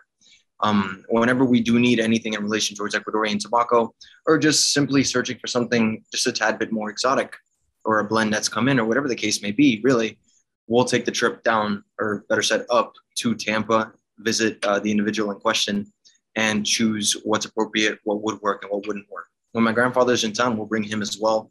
But all three of us tend to go on ahead and look into what could viably work, what we don't really jive with too well, um, and what can be experimented upon, which I think is, I think the crucial note that really attaches all of our palettes together, considering how different they all are. It's the factor of nobody within our rings of family um, is afraid to do that experiment, to genuinely try something different, even whether they don't like it at all or they do. You can look at my grandfather, who normally, like I said, deals with Domitab and Inatab, but we were the ones that ended up choosing and doubling down on that Corojo from Honduras, something my grandfather was very, very adamant to not include at all into the blend. He did not want it as the wrapper. Um, to this very day, he's come more around the curve towards it, but he wasn't the biggest fan. And yet, that was through one of his purveyors in particular that he does the business with, that we called the actual call. We were like, hey, we would love this. Um, we think it would work very well with this blend. So it's a little bit of everything. And the fact that my grandfather didn't shy away from trying something he knows he's not the biggest fan of, uh, I think is a testament towards how the blending process is within our family. Awesome. I'm, I'm, i apologize. I'm putting you a little bit on the spot here, Alec. And if you don't know, or, or if you don't can't reveal or anything, I, I apologize. Uh, but uh, on a given day, like, I mean, how how much tobacco do you guys have available in the factory to to, to do these blending experiments and, and things like that towards and, and then obviously used for manufacturing too but do you happen to know or? Off the top of my head no. However i will say um, as a huge rule of thumb it's a matter of being able to get consistent bales. If uh, you know, whether the tobacco is cost effective or not, really what we look or what it boils down to, better said, is the notion that we have that tobacco available going forward. You can look at the uh, the blending process similar to La Mandaria. Initially in 2019, it was supposed to be just a limited run, but considering the accolades that that cigar received and considering the consistency we were able to get tobacco wise, we went on and made it full on production. If that didn't come into fruition, chances are we would have kept it as a limited edition cigar and kept our word on it, similar to the Flacos. The, the Flacos is simply a different Vitola in comparison to our Maduro and our Habano. Um, but when we say limited, we really want it to be limited. One of those cigars you can only get once every four years when they come out, and when they're gone, they're gone up until they're relaunched again. In this case, uh, 2026. Um, so I'd say I'd say more often than not, what my grandfather does when he takes his inventory is making sure that we have a consistent amount of tobacco to be used, not just for our products, but for others. Um, before we get into a couple of our last bit segments here, Alec, I did want to touch on some of your travels. Um, you've been in, you've been to so many places, um, and uh, it was really kind of cool as I, was, as I was kind of researching for the show and everything, and looking back at some of the travels that you had and everything. I mean, you've been to uh, you've been to Edinburgh, uh, uh, probably probably one of the most notable ones, and then I've got a list here. Um, so I apologize, I'm referencing some notes here, but uh, you, uh, I mean, you've been to quite a few places. I mean, uh, a lot of places in the in the United States, of course, all over there. You mentioned your travels through like the uh, Route 66 and everything, but uh, uh, Scotland's probably Scotland is uh, probably some of the most exotic and everything. Have you other than I, I want to hear about your experience in Edinburgh. Uh, selfishly, here in a second, I'll explain why. But, but um, have you ever have you traveled any other places abroad other than Dominican that uh, that you know that you found just like you just really loved? Uh, yes. So um, we we do carry uh, some of our lineage in Spain. We still do have some cousins over there. Uh, specifically, actually, from my mom's side, um, I'm half Chilean, half Cuban. So every now and then we'll go out there to visit it's been some time now, as a matter of fact. But that being said, more more often than not, you associate Spain with Madrid or with Barcelona or Asturias, which is where we carry our lineage from. But there's a specific location called Granada, Granada, Spain. Holy cow! the culture over there. Oh my god! Oh my god! it, it caught me by surprise because it's one of the more complex cities um, and much more, much more diverse than I think you'd find in the majority of Spain. But it left an enormous impression on me. I remember I was, um, well, this is actually uh, going back to Sebastian. It was during that same time frame. So I was uh, essentially 16 years old, and I was, as at that moment, starting to get more and more into photography. The locals were so diverse, a lot of which were actually Turkish that happened to be living there. So that melting pot right? It's super interesting. It, it, it really caught me off guard um, because they carry a lot of their traditional cultures there in Granada. So you have this mix of Spanish food with a twist of Turkish delight. You know what I mean? Like it was, it was so intriguing. Yeah, no That's pun intended. Cool. But yeah, no, it was awesome. I um, I've also been to Germany as well, um, which and Austria, uh, which was a hell of an experience. I went with my school and um, with brother John Healy, who I'll never forget. He's a tremendous, very, very noble human being. Um, uh, a lot of that had to be chaperoned, but for those of you that don't know, hence going back to the spontaneous thing, I was very much the kid that would break the rules. Um, and I quickly found being in Frankfurt, Germany, which are one of the older cities, mind you. Um, mm-hmm. Also very cool because everything is still intact, very rustic. Uh, but it felt like you were walking into what was essentially a medieval location. Mm-hmm. Really cool. Um, I learned at a very young age that at 18 over there, you essentially you have to be 18 to purchase like hardcore liquor, whereas at 16 you can drink beer. And I hit the cusp. So, yeah, perfect. most of this. I have an empty backpack, and whenever we stop for lunch, I'll see if I can swing by a gas station and enjoy it. And it got to a point where the very last moment we had, and it was extremely, is one of the more um, envisioned locations for me, was in Vienna, in Vienna, Austria. Two interesting stories. One is one of the only, actually, I think it viably is the only location to have a school specifically designated for strippers. So they have a very high class stripper school there. Um, and I'm talking like of all things, of all things, uh, with full on core curriculum. I mean, I, that, I know, incredible, incredible. Um, at this point, I, I coerced then uh, the other individuals that were with me to kind of jump on board with my escapades of checking out the locations for what it's worth. And we were in awe, uh, quite literally, standing outside of that building, just peeking into the window and being like, "Holy crap! They're being taught what looks like pre-calculus right now. I, I can't believe this shit. Like, I, I baffling. It really was. Um, and during that same instance, like I said, this was Vienna. The day after was our last day internationally over there within that region. And I recall walking into a shop and picking up a Churchill. Um, I can't tell you whether or not it was Cuban oriented or not. More often than, than not, it is because there is no embargo to be had over there. Mhm. But I grabbed it to have that cigar and to have it smoke. And thankfully, which is why I say Brother John was tremendous. He knew that this was a portion of my family and that was a part of my heritage. It's something that I savored very much so. And to say you had a cigar in these different locations, because I've had cigars in Edinburgh, I've had one over in the UK, uh, to have one now in Germany. I mean, I, I loved it. To me, it's like a milestone. It's like That's awesome. cool. You get to really take everything in. And we were having lunch. All of us sat down, all the the misfits, which we were then called going forward by Brother John. He sent us out within an hour to essentially pick up gifts for family. I got my father a very nice DuPont lighter. I got my mother, um, eh, eh, which she still has inside. It's essentially a paperweight, but at the time I thought it was really cool.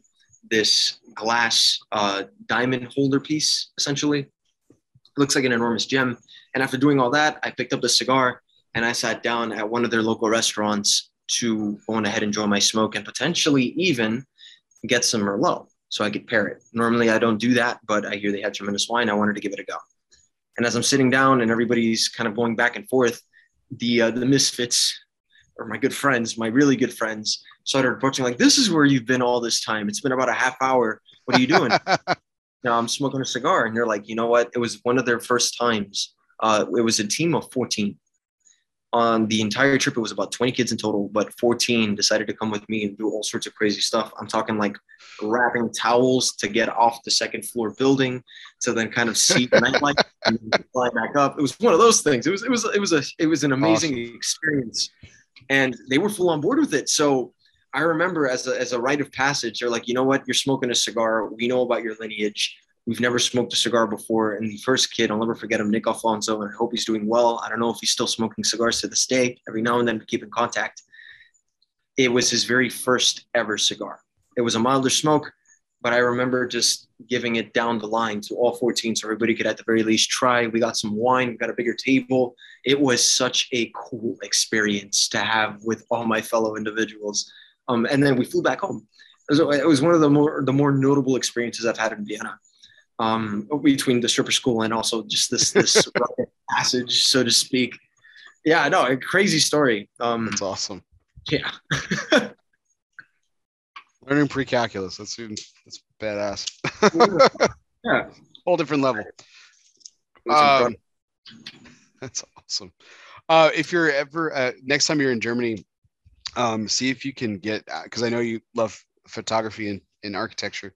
See if you can go to a town. It's called Rothenburg, uh, Ot- Oktober, and it's uh, I'll I'll give you the quick the, the Reader's Digest version of the story. But um, uh, in medieval times, this was one of the wealthiest cities and towns in in Germany, and Okay. because of that, the architecture was gorgeous. It still is, and uh, but because it was such an attraction, so to speak, it was also the target uh, by many other countries and other towns and tribes, if you will, during the times and stuff.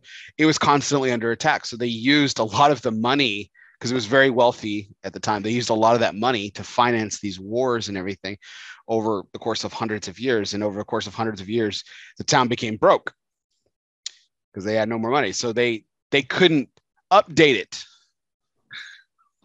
And and so here we are. So fast forward to the 1800s, and famous painters would come over to from you know American painters and and, and you know from the western part of Europe, England, and and so forth, would come to Germany uh, in and other parts of, of of more Eastern Europe to to to paint, obviously, and and everything. And this became very much a tourist attraction because it was so old, and it looked very much like Renaissance Europe, and it still is to this day. Like they haven't changed anything.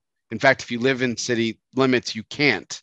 It's like historical landmark. You can't change and everything everything has to be kept with that that kind of aesthetic and stuff. And they they spent 40 years even redoing the cathedral there so that it would remain like it was and stuff. But it's it's absolutely gorgeous, and it's it's literally taking a time machine when you step into this town. It's awesome, and uh, they even have a uh, this called the Night Watchman tour, where at night they will take you on a tour of, of, of the Night Watchman tour with old fashioned lanterns and everything totally cool, man. Totally one of the coolest experiences. Uh, you definitely need to check it out next time you're in Germany. It's it's it's it's fantastic. It's absolutely fantastic. Um, right on. Okay. So, um, good stuff. But Edinburgh, I'm selfish about this. I wanted to hear about it because I'm actually going next summer. I've been to uh, several places in Europe. Uh, I have never been to Scotland, so Scotland will be next summer. Will be my first trip to Scotland, um, and everything. But uh, so uh, I mean, we don't have to go through the whole uh, the whole itinerary or anything, but what were a couple of the highlights that you enjoyed in Edinburgh, and and oh, and why did you end up going there? Was it another school trip, or just something you wanted to check out, or what? So it was. I, I went on two different occasions. Uh, the first time was, which my my father was very envious about up until we ended up going the second time. Right, uh, was still with the school trip, and it was the same trip that I ended up going to Germany as well. So we were kind of hopping all over. I've also been to Wales by default because of that trip. Um, but the secondary notion was much more notable because it was a lot more freelance, if you'd like to, if you'd like to call it that. Um, walking around with my family and whatnot. Anything in relation to Scotch, it they have so many operations going down over there, but holy crap, is the process cool as hell? It is cool as hell. Not even just for the tastings alone. The tastings is another story um, in relation to how they do things. But tell you what, something interesting normally with scotch, a lot of individuals will then put an ice cube inside of it. Over there in Edinburgh, what we brought back with us was instead adding a little bit of water, which essentially the same thing, but adding the room temperature water just the tiniest amount does actually dilute it to the point where you don't need an enormous ice cube to be had inside your scotch drink or whatever it is at the moment you're drinking. Um, they teach you all these almost rustic nuances that they've been carrying into tradition since way back when. Um, if you're a foodie, I'm forgetting what it's called off the top of my head, but they they're very very infamous for oh my gosh. I can't I can't even recall what it's called. I know my father would help me out immediately. Talk about it. Talk about haggis. Haggis. Whew. Haggis was an experience as well. You have to try. It. yes, I've had it. It is an experience. my god that's the I, best that's the best way to describe it it is uh yeah it's it's entertaining it's a it's a it's an entertainment piece all in one meal for sure so did, did you like did you like it i you know what i, I it you're not going to scare me. I'll eat anything and i've had it before and i actually somewhat enjoyed it. So i'm i'm i'm anxious to have the real genuine article but i'm, I'm just wanting to hear your thoughts. The first time around considering i'm very big on extremely big on texture um considering its origins I was very reluctant to try haggis, but it's one of those things you have to do, especially considering you're there and they consider yeah, uh, when in Rome, yeah, yeah, it's a, it's a delicacy, right? So I came back around the curb because you're going to find it in the majority of the locations you'll visit over there. Um, I fell in love with this stuff. It's pretty damn amazing. It's very different, very, very different, but it's that weird different, that almost sought after difference in relation towards a food group that normally you wouldn't even think of trying, but you're there. So why not? You know, it's one of those yeah. things. Um, I'd say uh, there's a certain location. I'm forgetting what it's called. I believe it's called the uh, the red the red room. Um, and you'll see down Edinburgh. Edinburgh stopped in time. It's one of the very first locations to have firefighters, for example, and to that day that's what that's like a historical landmark for them you'll find and it is as old school as old school comes it's cool as hell to see um so it's worth checking out but it's essentially one long strip of just historical landmarks all the way through And after doing quite literally three tours back to back to back, I mean, there is a plethora for you to check out out there. The Red Room, amazing food, but I believe their haggis in particular to their competitors, if you'd like to call it that, was amazing. That nice. place also has its own story with royalty because it's so close to um oh my gosh, I'm forgetting the name of the castle as well. It's been some time since I've been back to Edinburgh, but there is a very, very well-known castle, um, which came from a very well-known family, uh, who essentially began the origins of Edinburgh as a whole, right? The Red Room was where they were stationed initially whenever there were raids to be had in Scotland. It was similar to have being like a, a safeguard in a way.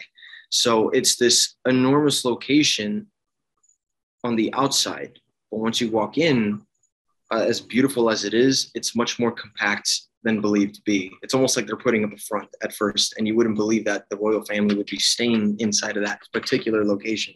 Right. Um, it's cool. You can also stay at the castle itself, mind you, which stands at the very end of Edinburgh. I mean, a beautiful view. Is it just the Edinburgh Castle, like the one that's the Edinburgh on... Castle? Okay, okay, yeah. okay.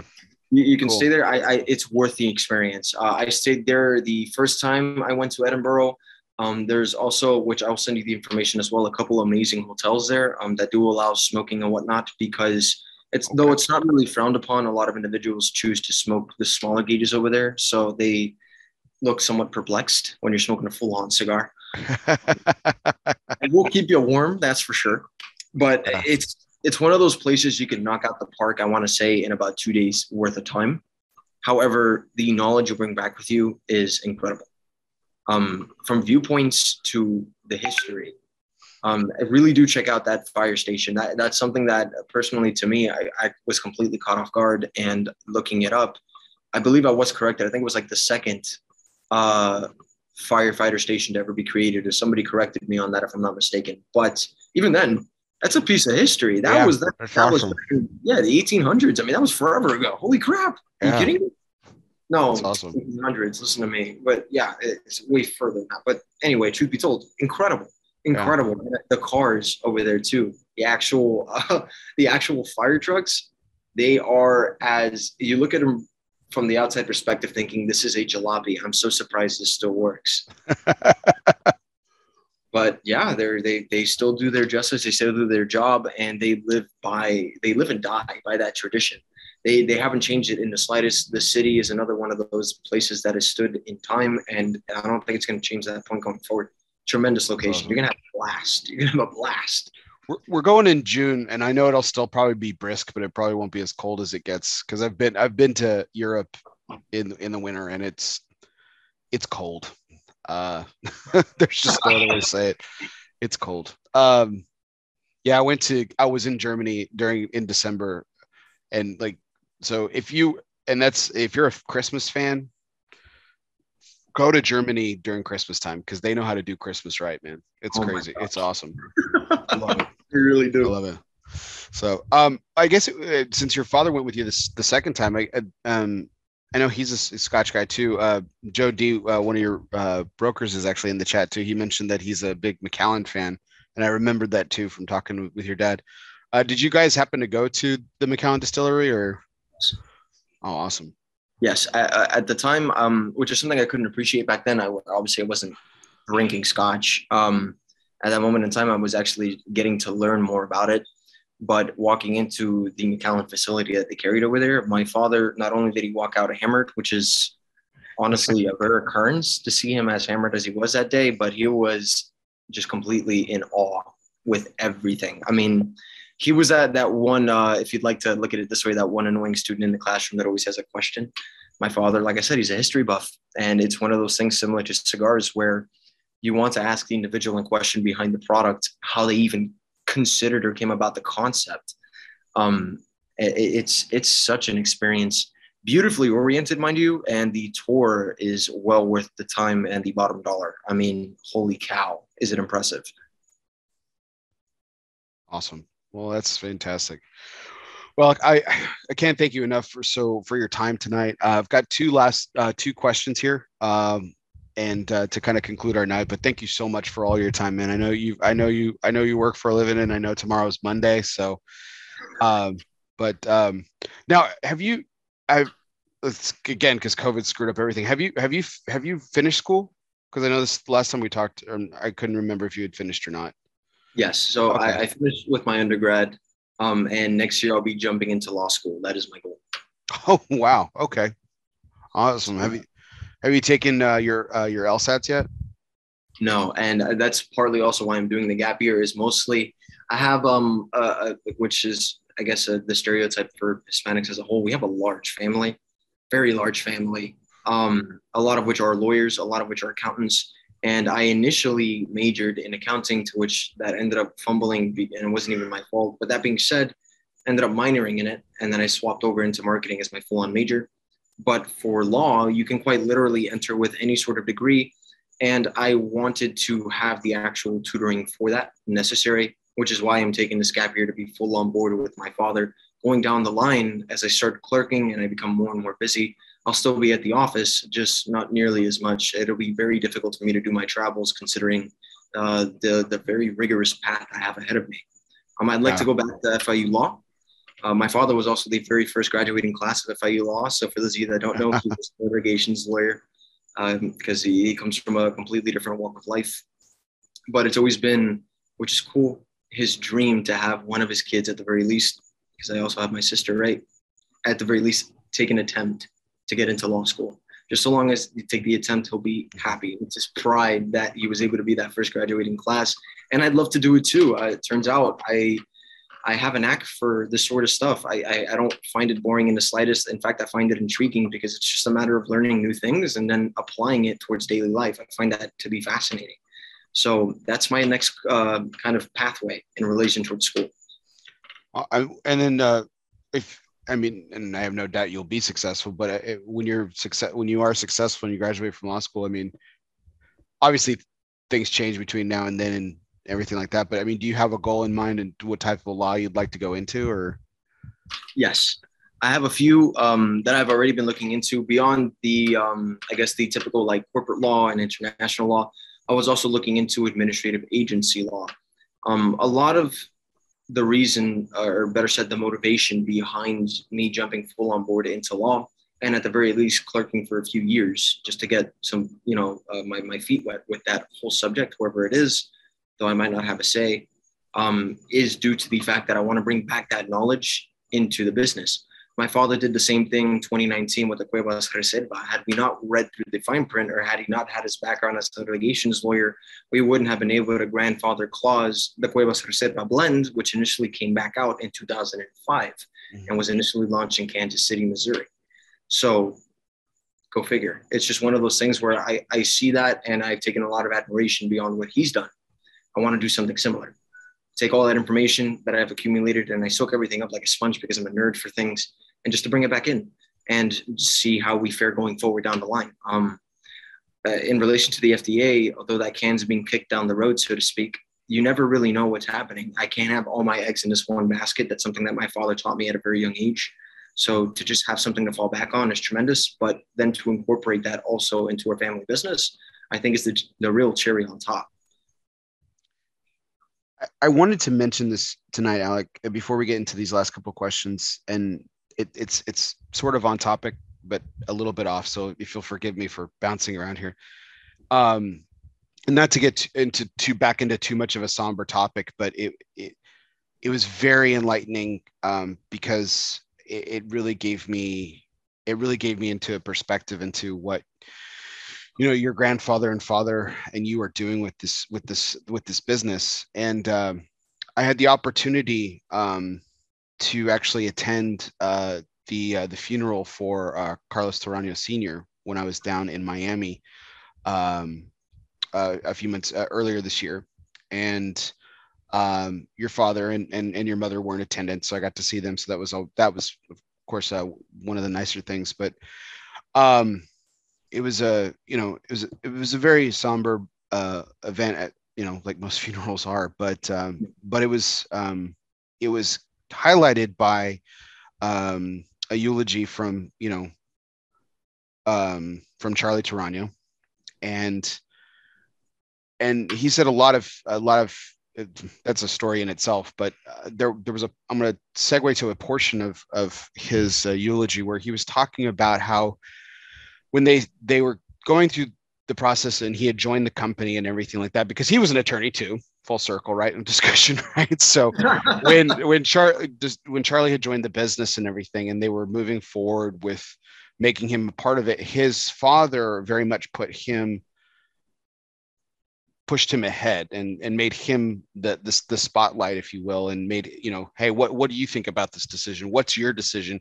And and charlie talked about how he didn't understand why his father who'd done this for decades was suddenly putting these these tasks on him and not burden but making him make these decisions. And um, he said very reflexively that he looked back on all his life and his father had always done that. And he had always pushed him and his siblings forward. He had always made them realize a lot of their their potential and everything. And and very much take a step back that it wasn't about him anymore. It was about his kids. And and i had a very light bulb moment there because obviously your father knew that family for years and everything. And well. and um and this was this was the time where you were you had gotten your promotions and you were very much in and we had sangre nueva we didn't know anything about uh, at all for that matter. But even seeing this kind of come to light and everything this is very much that same aspect too you know, um, Lewis, of course, was at, you know, your father, of course, was at the trade show and everything like that, but you were the one doing the interviews. This is your project. This is, you know, the, the direction of the company is very going to much be going to the guys, yes, of your father and your grandfather, but this is your company now too. Mm-hmm. And, and it, it was a very light bulb moment for me because I said, this is, this is what Lewis and your, and, and your grandfather are doing with you. And, and I was like, it was, it was, it was a beautiful, it was a beautiful real moment for me to to kind of see how re- relationships that we have and everything how they influence us and in a lot of different ways maybe unknowingly or knowingly. And this might have been something your father learned from his father. And but it was kind of interesting the connection and stuff like that. So i in in the very somber event that the funeral was it was a it was a it was a highlighted portion of the eulogy that i really had that light bulb moment. And I wanted to share with you at the trade show, but I, you know, time and everything. But uh, I wanted I, I wanted to share it with you tonight because I thought it was it was a very very beautiful part, and I could see what uh, what you guys are doing, and I'm I'm I'm truly I am truly truly excited. I'm not just saying that because I'm sitting across from you. I'm truly excited about the future of Casa Cuevas. I know your your father's been a not all your eggs in one basket, and you're certainly following in that line with that. But I, I think the future is very bright for this company and the future is very bright for you. Um, and I'm really excited. I'm genuinely excited to see what comes down the line. So wanted to share that. Um, but the, the last two questions of the night, um, we talked a little bit about this before the show. So I know you've had a little bit of time to think about it. So our next segment, of course, is brought to you by Asylum Cigars. Refuge is more than just a place, a physical place, mind you. It can be a state of mind. Some of life's greatest reflections can be found in your own personal asylum. Moments like these were made for Asylum Cigars. So light up an asylum and choose your refuge. Now, the, the point of this segment is, you know, we we talked we've talked a lot tonight about cigars and the moment you shared with your buddy over in Austria and and uh, you guys launched uh, Sangre Nueva officially uh, about a week ago over at the Empire Social Club. So um, I'm sure that was a grand affair, and there were a lot of people. It's very community driven, is the cigar industry.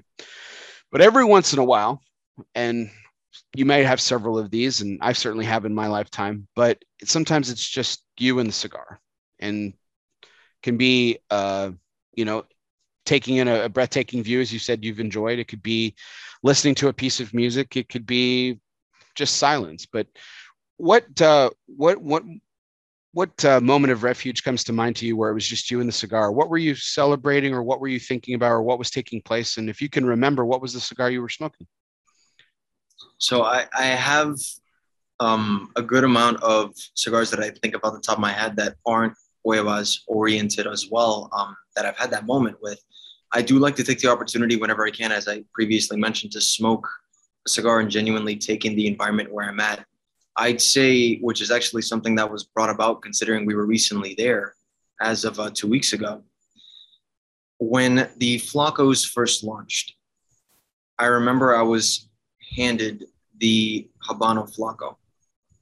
And at this moment of time, I remember I was in the back. We have a secondary section, little side area in which we had this table set up, and I was smoking it for the first time.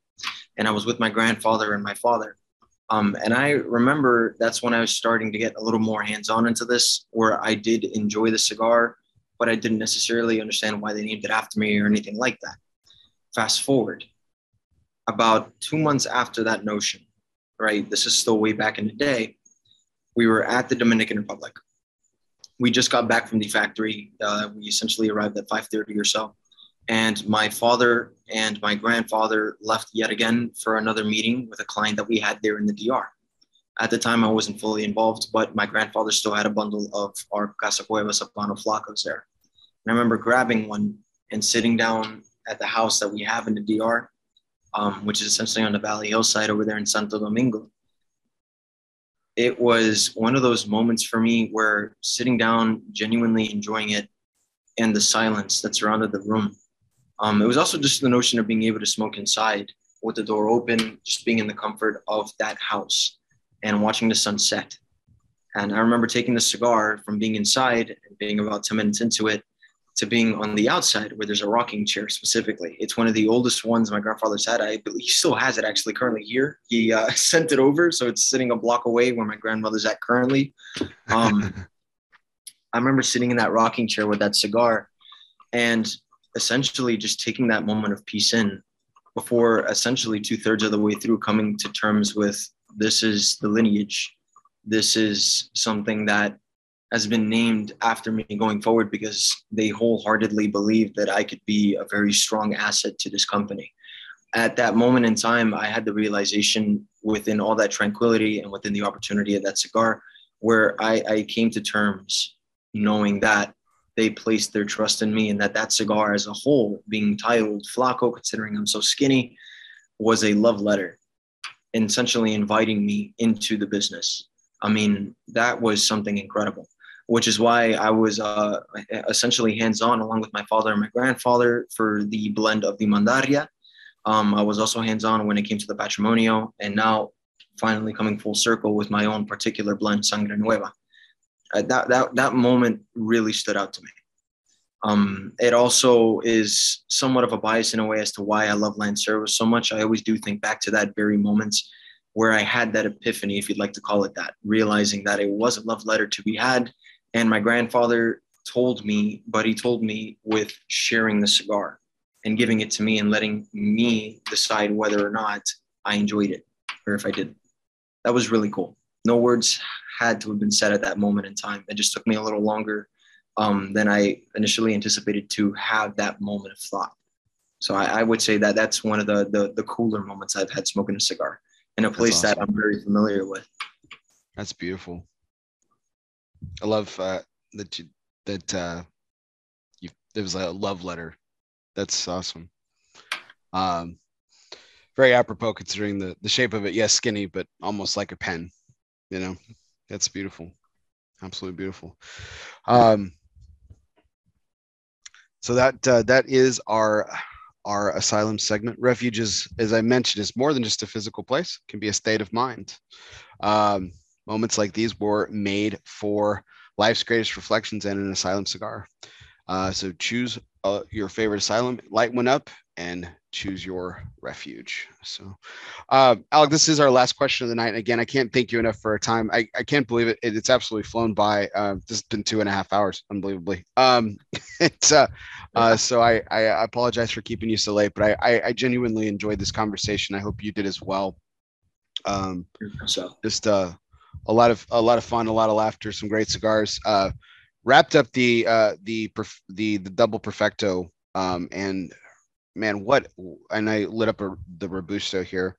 What a what a what an enjoyable cigar, man! You did an incredible out job, uh, incredible job. I'm not just saying that because we're sitting here tonight. Uh, it's outstanding. Um, Thank you. The nuance, the complexity, something I really look for when I want to have an enjoyable cigar. Is is that those kind of how flavors can play off of each other. Just a really well executed blend. So congratulations, well deserved. Uh, and uh, I'm I know you're incredibly proud of it, and you should be because it's it's it's it's outstanding. So yeah, congratulations. Thank you. Thank you sincerely. It means a lot to me. Um, so tonight's last question of all as always is our curveball segment sponsored by Dunbarton Tobacco and Trusts. Fastballs or curveballs, it doesn't matter since the company's inception. Steve Saka has been knocking them out of the park seven consecutive years in the consensus top three. So congrats to our good friend, Mr. Steve Saka. So this is our curveball segment. We were talking a lot about travel, Alec. Um, and, you know, I know you have a, a, this proclivity for adventureness now, you know, it's tying towels and, and going off of second story floors or, you know, uh, venturing into the uh, the oldest strip school, uh, stripper school in uh, the New World. So, or whatever, whatever the case may be, uh, you like to find your you like to find yourself in new places. So, what's the what's the weirdest place that you haven't been to that you would like? Man, I would really like to go there. Just you know, weird is kind of a different, not necessarily the right word. Atypical. A lot of people want to go to Paris. You know, a lot of people want to go to Rome yeah. Um, you know, there, I mean, there are the, there are the place, you know, of people want to go Hawaii. There are those places that like, Hey, if you're a traveler, Hey, I want to go to, but what's, what's a unique place in your mind that, you know, that's maybe atypical that you would really like to go to?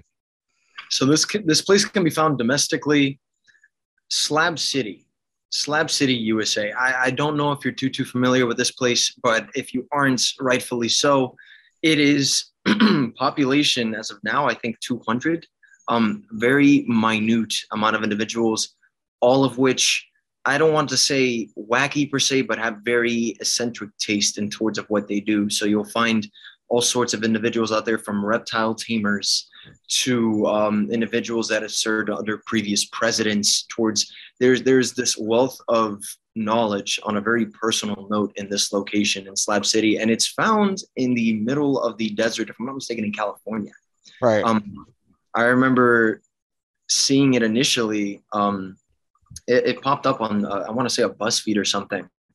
And I was just so perplexed by everything that was to be found within that mini documentary. It was essentially a half hour long, but the information that they squished in there with all these different individuals, and they're all somewhat connected with one another. They help each other out, which is why they're so sustainable out there, considering they are essentially in the middle of nowhere. Right. Um, it's just one of those places that I've always wanted to check out uh, for photography purposes. Yeah, of course, but more often than not, just to talk to the locals. Considering it's such a small population, I mean that that must be different. Eh, all of it must be extremely different and exotic in a way. So that, that I'd say that. Um, I, am sorry, I'm not shooting towards something. No, this crazy. is really this is really cool. I've heard about this place. It's it's a it's an unincorporated like like people live off the grid, right, so to speak. Yeah. Like that's it's that's the thing. So it's it's really cool. I'd love to take the opportunity at any point in time just to even just backpack out there, see the hospitality, which I, I know from what I've taken in um, research wise, they're very kind individuals, but all their lines of work, or better said, what they've done in prior uh, lives, so to speak, is complex, brings the sense of unity in a way to Slab City. I mean, it's just one of those places that has always been fascinating to me. I, I really want to go. I don't know when the opportunity will present itself, but I, I, I am sure as hell know that I will be posting photos if I do end up going. That's for sure. that's cool. No, I've heard about this place. I mean, I don't know much about it other than what I just stated and what you've said, but that's well, that I mean, that is that certainly is unique. And you said you you learned about it from a documentary that you watched. Yeah, it was. So I I also very much like to keep up with not only just like History Channel in general, but certain different, um, if you'd like to call them, uh, smaller oriented historical companies that do these documentaries on very interesting subjects that normally wouldn't be covered because it's not Paris, let's say, or it's not uh, Berlin, Germany, right? It's these smaller localized places that have a very very unique way of living their life and I've always been fascinated by it because, given the opportunity, and hopefully it's later on in my life, um, I'd like to see a good amount of what Earth in general has to offer. There's a lot of very cool locations out there. I've been to Greece. I have been to Rome. Um, I'll be in uh, in Italy uh, this November for Thanksgiving. Um, it, it, traveling is tremendous. It's one of those things where you're not talking about the Rolex you just purchased. You're more often than not talking about the experience you've had at a very cool location that maybe your friend has frequented as well. You never know. Um, mm-hmm. it becomes a conversation piece. It's amazing over a good cigar. And like I said, that's one of my goals is to really have a cigar in as many locations as I possibly can that you'd find whether off the grid or very popularized. Um, yeah, yeah, it's just one of those places for me. That's cool. That's really cool. Awesome. Um, there's this uh, documentary that's uh, that I'm about to about to start into. It's it, it. I think it was released last year. I think it's it's why the industrial revolution happened here. I'm really excited about it. I know most people find that boring, but I am. I don't know. I'm really excited oh, about it. So, cool. but yeah. Um, but it might. It, it, I'm I'm hoping what I'm hoping to find just to kind of discover from it is just like how how we got here to and this the, point. Yeah, because the industrial revolution very much was. I mean, it took things that took um, dazed days and morph them into day or hours. You know, like we think about like the cotton gin, for example, Eli Whitney. Uh, you know, it was a very manual process, and then it it ended up, you know, not the steam engine. You know, converting steam into you know converting water into making something go. You know, is just is just absolutely fascinating. And then like just what's happened in the last in your lifetime. In 24 years we went from we went from cell phones that were the size of you know your head to yeah i mean this is big but i mean for time they were actually getting pretty small. But the power of you know an iphone for example i mean this is a computer. This this this could have launched this is the same kind of capacity that that launched you know the space shuttle in the 80s you know? incredible which is just nuts, you know, to think about. So, like, how, you know, in the last 24 years, for example, we've gone from a cell phone being just being able to talk to somebody to now just being a fully, you know, computerized system in here. Like, I mean, today, uh, I mean, just today, what I did with my phone is I, you know, I, I, I did make a couple calls. I did text messages. I used it as a GPS device to get from point A to point B. I used it to pay for uh, my my kids' meals. I used it to um, show my ID in in some places, and you know, like it, it it's incredible what this has done to our life, and, and in a very short amount of time, it is our life. You know, like I, you can make a social commentary about that all you want, but as a tool, you know, industrially speaking, it, it's it's crazy how how far we've come. Yeah, a short amount of time, like how what it's done. I mean, when the first iPhone was released, to now what it what it is you know it's just it's it's just crazy what smartphones are and and do. So i mean it all kind of started with the industrial revolution how we so I, am that's what i'm kind of looking forward to because it's like a story of how we got here i think. At least that's what i'm hoping is it might be consumed completely different but it's, it's a documentary i'm excited about watching so.